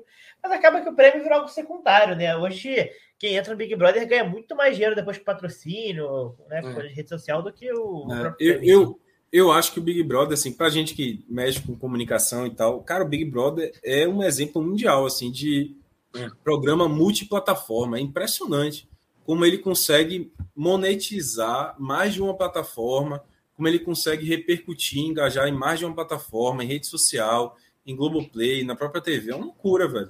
E com eu... qualidade, né? Porque você vai é. ver outros realities em outros canais, em outras plataformas, não tem a qualidade que, a, que a, o grupo, né? Globo entrega. Ah, eu acho no site, né, na votação, fica sempre um, um pop-up ali de, de alguma marca, né? De, isso aí, porra, o que deve. Nesse Prior, por exemplo, com a Manu, foi 1,7 bilhão de vezes que apareceu a marca de, de alguém ali. É. é. isso. Deixa eu só fazer uma pergunta para vocês aqui. É, tirando o Pedro, tá? já tem. Vocês já definiram assim torcida? Ou torcida a favor ou contra? Eu já. Eu já falei. Aí, contra, contra eu tenho algumas, a favor nenhuma. eu vou torcer pelo Fred, Fred Nicásio. Fred Nicásio, né? Que foi que tu falou que tu já conhece também, né? Agora, isso é a torcida a favor, né? Agora, certo. torcida contra, eu gostaria de torcer contra todos, assim. é, eu torço para que todos saiam com a imagem degradada, assim. Mas, assim, tem alguns que eu já odeio. Eu já odeio esse Gabriel do Pipoca. Esse cara já, já, já odeio bastante. Por quê? Você vê, que, você vê que a função do cara é ser bonitinho. Ele é o Lucas Piazon do, do Big Brother. O Lucas Piazon no futebol, ele é o cara que tá ali para ser o, o, bonitinho, assim, do, do, futebol. Ele é o Lucas Piazon do Big Brother. Ele tá ali para ser engraçadinho. Já ficou aquele... Anitta e Luísa Sonza. Ah, aquele estilinho meio Neymar, sabe? Que fala, estamos aí, é verdade. Essa carinha eu dele. Concordo, de, concordo com o Patinho. É isso quer ser o bonitinho que vai. Ele e Paulo né, estavam na casa de vidro e entraram os dois. Ficou aquela Giovanna Maluquete e De Bruyne, né? exatamente. A, aquela Giovanna era completamente descompensada, chorou, foi cancelar. Essa mulher tinha que entrar, cara. A mulher, porra, é, claramente era uma mulher que não estava nas faculdades mentais, era ela que tinha que entrar. Aí, Exatamente. Porra, Gabriel, eu, eu, eu tava sem tem torcida nem para torcer a favor nem contra. Até começar aqui o programa, até nosso amigo Brastemp chegar e contar a história tá de Fred, Fred, Aí eu vou torcer contra Fred. Só aí, perfeito. pelo amor de Deus. É, é. Agora, e... teve uma, eu acho que foi Sara Line, que falou no vídeo dela: Eu tô entrando para ganhar dinheiro, porque eu quero ganhar dinheiro. Achei maneiro. Isso aí, honestidade também. Ah, eu quero é, me redescobrir enquanto pessoa. Não, eu tô entrando pra ganhar dinheiro mesmo. Isso aí, perfeito. Eu queria, eu queria que algum deles chegasse assim falando, pô, não, eu tô aqui mesmo para virar digital influencer, entendeu? Eu quero ganhar dinheiro como digital influencer. Minha não, mas aquele Luciano na edição passada se queimou por conta disso, né? Porque ele entrou dizendo que queria ser famoso, que queria ir para Fátima Mas ele era chato pra caralho também, né? e não durou nada. também. Ah, o fato dele ser muito chato e assim, o fato de... lembra que acharam no Twitter dele a quantidade de curtida que ele tinha e, e tweets com conteúdos mais 18 era brincadeira também. Agora, só... esse foi um que se apagou, né? É um, dos, um desses exemplos aí, assim, de, de BBB recente, mas que ninguém fala mais, esqueceu, né? Esse aí, esse aí nem, não chegou nem a acender, o coitado do Luciano, é engraçado. Coitado, velho. Agora vem cá, vocês conhecem a Marvila? Eu, eu não sei do pagode. Porque dá para ser o primeiro eliminado marcante, como foi a Kerline, por exemplo. A Kerline acabou até é, é, rentabilizando muito isso de ser a primeira a eliminar. É, agora, Luciano, aí, Danilo botou até o apelido que o cara tinha chegado na época aí. A Marvila surgiu no The Voice, parece que em 2016, se não estiver enganado. E ela é do pagode, eu não conheço, não sei se Cláudio ainda está aí acompanhando. Sou pagodeiro, mas não tanto quanto o Cláudio. Mas não conheço. Deve ser da nova geração, né? A Marvel, a Gica também, que é uma cantora de pagode. Não sei se o Pacini conhece também ela, mas ela é pagodeira. Conheço, é, nunca não. ouvi falar. Nunca ouvi falar. Já cantou com Pericles, tem no vídeo de abertura dela, então. Mas eu, eu vi o vídeo dela de, de inscrição, né? Aquele, aquele videozinho que saiu no comercial né, é. da, da Globo. Eu assisti todos aqui antes de entrar no programa para poder dar recapitulada. Ela passou uma vibe meio Maria do último programa, lembra? Passou, passou uma vibezinha meio Maria. Pronto, a própria Maria gravou, é, é, do rap, né? Ela gravou várias poesias acústicas. Eu via poesia acústica e não sabia que Maria participava do poesia acústica. Às vezes acontece isso nesse acontece. meio musical aí. Pô, mas, mas, esses vídeos de apresentação dos caras me cansam, velho. Porque, tipo, todos eles falam: ai, ah, gente, eu sou muito da balada, eu sou muito legal. Poxa, eu sou. Eu, vim, a frase, eu vim aqui para jogar, me irrita demais. É, eu vim aqui para jogar. Ninguém chega assim e fala, não, pô, eu sou um pé no saco, velho. Eu, eu não, não gosto de ninguém, eu sou um cara chato Pronto, pra cacete. O Fred disse que ele era insuportável em relação a jogo. Ele é um cara muito competitivo, até no então, mas aí, às vezes ele acaba... a vibe do Vitor é. do Vilar aí, de, ah, eu gosto muito de jogar, eu sou um cara... Não, não, eu sou um cara, eu sou um cara chato, sou um cara ruim, eu fico fedendo às vezes. Tem que ter um cara assim, porra. Porra, eu arrumo confusão fácil. Diogo, Diogo Defante, se estivesse aí, ia ser entretenimento puro. Sim, sim, precisa de. É, outro que eu já não gosto é esse Christian. Esse Christian tem uma carinha de. de esse eu vi o vídeo. Ele, é basicamente o que entrou para ser o gostoso. Gustavo é de ele... Cuiabá, ele disse que era agroboy, que o apelido dele lá é agroboy. É, o Gustavo é tentativa de ser o Caio Caloteiro, que não vai dar certo. Mas o Christian é um gaúcho que entrou para ser o gostoso. Falou, não, eu sou. Entrei para ser o estereótipo do heterotop, não sei o quê. Claramente vai ser um cara muito chato. Foi ele fala assim no vídeo: meu cabelo é assim, galera, não mexe, eu tento fazer mexer, mas ele fica, não sei o quê. É, é, ele é, o, ele é um. Cara, é engraçado que assim, você consegue botar. Olhando para a cara de cada um, você consegue dizer assim, e pelo vídeo também, você consegue dizer a cota que eles entraram, né? O Sim. Christian é a cota crossfiteiro, que o Arthur inaugurou muito bem, aquele o crossfiteiro, eu sou um puta crossfiteiro, né? A frase. A é porque frase... o BBB tem cartas marcadas, né? A, a é, mulher com perfil que tal. Que frase boa, cara. Com perfil tal. É. Sempre tem essa. essa só só para contextualizar para Celso que não assiste, é, tava assim, tipo, Projota e tal. Ele falou: não, a Projota é um baita de um ator. Fulano é um baita de um escritor. Um... Escritor não, não tem, né? Escritor não tem no Big Brother. É um baita de um, de um artista, um baita de um ator é um baita do não sei o quê. Eu, e eu, eu sou um puta crossfiteiro. Tipo. eu sou. não tampa, mas parece que na hora de, de, fazer de prova de resistência lá, é, é, o crossfit não ajudou muito, né? Não. E esse BBB é bizarro. Perdeu pra Carla, porra. Carla, Carla Dias vai pro paredão falso, né? Volta, se ajoelha. É, é bizarro esse Big Brother, essa atuação de Carla Dias aí, minha Nossa Senhora. Não, fale não, pô. Fale não. Eu tava até gostando dela, mas depois desse dia eu comecei a torcer contra também. Agora, Lucas Aragão falou que eu tenho algo contra os bonitos. Não tem, pô. Falei que Fred Nicásio parece ser um cara maneiro pra caralho. O, o, César parece ser um cara maneiro, gente boa, parece que vai, vai ser maneiro. Agora, o cara que entra pra ser bonito só e ponto, aí não tem condição. Aí é o cara que, que vai ser claramente chato pra cacete. É o Gabriel, é o Gustavo e o Christian, né? São as cotas. O Gabriel é o Gabriel, é o, o Gustavo não. e o Christian, perfeito. Velho, o currículo dele no Big Brother tinha já ficou com Anitta e Luísa Sonza. Tipo, é o currículo ei, dele. Ei, veja. É o currículo do cara, pô. Veja. Aí vai a controvérsia aí, né, Celso? É, veja, veja. Não, claro, é... respeito, mas assim. E, e Mar... Pedro Maranhão não falou que tatuaria a assinatura de Cristiano Ronaldo se ele escrevesse nele. Perfeito. Se você, o cara chega nesse nível de, de no caderninho, o cara tatua também. O cara é tatua. E se Pedro Maranhão chegasse no Big Brother, ia estar ia tá lá no currículo dele. Já entrevistei Cristiano Ronaldo, entende? Não, é o Fred botou isso. Fred botou é, isso no vídeo tava dele. Aí, pô. Exato, exatamente. O, o, Gustavo. Muito bem, galera. É, vamos chegando ao fim aqui. Ah, vamos, vamos lá. Só para falar, o Gustavo é Agroboy, o Bruno aí é, é a cota Gil do Vigor. É... Tem um que é fazendeiro, né? Fazendeiro, não é isso? É o Gustavo. É o Gustavo. É o, Gustavo. É o Agroboy. É o Agroboy. Aí ah, tem um detalhe só para finalizar: tem uma estrangeira, né? Que é a Tina, que é angolana. É, eu nunca maneiro, tinha visto maneiro. uma pessoa de outro país. Nunca tinha visto no Big Teve, teve tá no Kaysar, Brasil há oito anos. Teve o Kaysar, que foi. Kaysar o, da, iraniano, né? Da Síria. Não, da, é, é, é. Aí é foda que a gente vai se errar aqui também é foda. Mas eu acho que ah, ele era da ele Síria. Ele era chato, pô. Ele era chato. Ah, já gostei dessa Tina, já simpatizei. Fora que tinha uma época que eles faziam intercâmbio com o pessoal do Big Brother da Argentina, lembra? Ia uma semana, um ia para outro. É... Eu lembro, Mas, a... em jornalismo. Rapaz, um detalhe interessante. Um detalhe interessante desse Big Brother é que ele não está politizado, né? Porque no Big Brother passado, antes de começar o Big Brother, tu já estava dizendo quem, quem era bolsonarista, quem era lulista, quem era não sei quem, fazia a divisão, não sei quem. E até não, então esse assunto não. não rolou, né? rolou pouco. O próprio Gabriel, que era da Casa de Vidro, quem seguia ele era o filho de Bolsonaro. Aí ele disse: eu, sigo, eu não sigo o filho de Bolsonaro. Se eu fosse amigo dele, eu seguiria ele. Aí o filho de Bolsonaro comentou numa foto dele fez. É, ele se vendeu, ele me seguia assim, entrou no programa, parou de me seguir, não sei o quê e tal. E entrou na casa, né? E tem a turma que cata, né?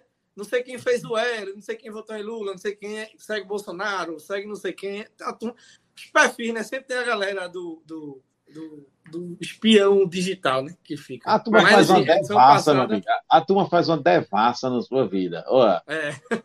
Sabe, não sei quem, tá, pronto. Tá doido que eu não quero entrar num negócio desse. Quem ficou, quem não o ficou, pessoal quem do deve. Twitter investiga melhor e mais rápido que o pessoal da, da CPI, tá o pessoal Serasa, da Polícia Federal. Tá, aquela Giovana da Casa de Vida estava com mais de 100 mil em dívida no Serasa, a turma achou.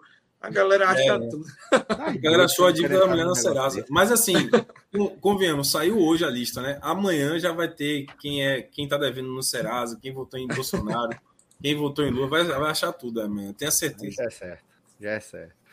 Bom, galera, é o seguinte, é, vamos acompanhar o BBB, tá?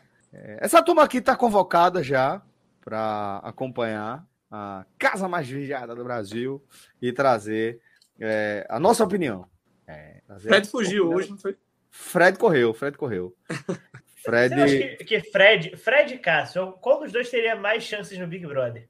Mais chances? É, assim, o que seria mais legal de ver? Fred e Cássio. Fred, pô, aí não tem comparação. Não, não, não. Mais chance, Fred. Cássio. Não é nada. Cássio não aguentava uma semana. Pô. Cássio não, não... Por isso que ia ser bom de ver Cássio. Pô. Então, Mas, Cássio. Cássio eu, não. Eu, eu, eu Cássio ia ser uma planta. Cássio ia ser uma planta, tu ia tirar rapidinho. Mas Fred, começasse a falar merda, a, a turma, deixa o grandão. Fala deixa merda. aquele grandão. É. Fala merda. Não, fala não, porra. Não fala nada. Eu acho, eu acho que devia botar o elenco do 45 minutos lá. Tipo, por exemplo, mais um ano que a gente não vai ver João de Andrade Neto no Big Brother. Mas né? se tu entrar, a gente administra tuas redes sociais. Eu, eu, eu, PBB 24 aí, eu vou, vou fazer esse logo. Vou começar a preparar aí já, apagar tweet antigo se tiver. Já vou é. começar a me preparar para 2024, então vou fazer isso daí pra gente. Tem, tem uns vídeos aí que vai ser difícil de tu apagar. Esse vídeo vai aparecer aqui no momento certo, na live do 45. Galera, obrigado pela companhia. Adorei trocar essa ideia aqui com vocês, aprender um pouquinho o Big Brother. É, peço desculpas à, à, nossa audiência, principalmente, por não poder contribuir além do que eu fui ali naquele mentir na, no começo do programa, né? porque realmente, como eu falei, é uma enorme sala vazia a, a dos meus conhecimentos relacionados ao Big Brother. Agora, se a turma quiser jogar um besourinho aqui na tela, quiser jogar é, um, um, comercial dos anos 80, 90, aí a gente, a gente desenrola. Mata no peito e vai para frente. Beleza. Celso, reality show, Celso parou na Casa dos Artistas. Não, não vi, pô. Não vi. Casa dos Artistas também. Eu não vi, vi demais. Eu vi demais. Vou mentir. Primeiro, né? Acho que teve outro, né? Mas o primeiro era muito clássico, pô. E, e tô me vangloriando, não, tá? Tô deixando bem claro aqui. Não é daquela, ah, não vejo, isso aí está abaixo. Eu vi demais, não, eu vi não. demais. E a, a tá. lógica era do caralho. A pessoa ligava, pô. Se o Santos atendia a ligação, a pessoa dava o voto. Foi Uma tecnologia da bexiga, né? Caralho, poderoso. É, velho. Você comprava ficha de orelhão e cartão né, junto com a, com a telecena. E aí podia ligar pro homem. Era telecena, não era o um negócio de Silvio né? Telecena? Essa, essa é telecena. Oh, mas não é da minha época, não. Casa dos Artistas eu, não é da minha época, não. Tá bom. Só até o menino. Tá picando, né, bicho? Tu tá tirando onda com a minha cara, né? Tu tá tirando onda com a minha sério, cara. Pô. Né? A Casa dos Artistas é de quando? Procurei. Já é mais novo que eu, eu acho. É, eu sou, pô. Eu, eu, eu sei que você tá cara de acabado, Felipe, mas eu tenho 23 só. Tu, é tu tem quantos, tu tem quantos é... anos, bicho? Peraí, deixa eu tirar o fone aqui. 23. É, sou de 99. Aí, é de 2001, eu sou de 99, pô. Eu sou 95. Rapaz, eu não queria dizer 99, nada, não, mas. 99, eu tava. Essa, eu tava essa lataria aí tá, tá, tá meio estragada. Não pode, não. É a camisa do Santa Cruz que me atrapalhou aqui. um forte abraço a todos, galera. Até a próxima. Valeu! Tchau, tchau.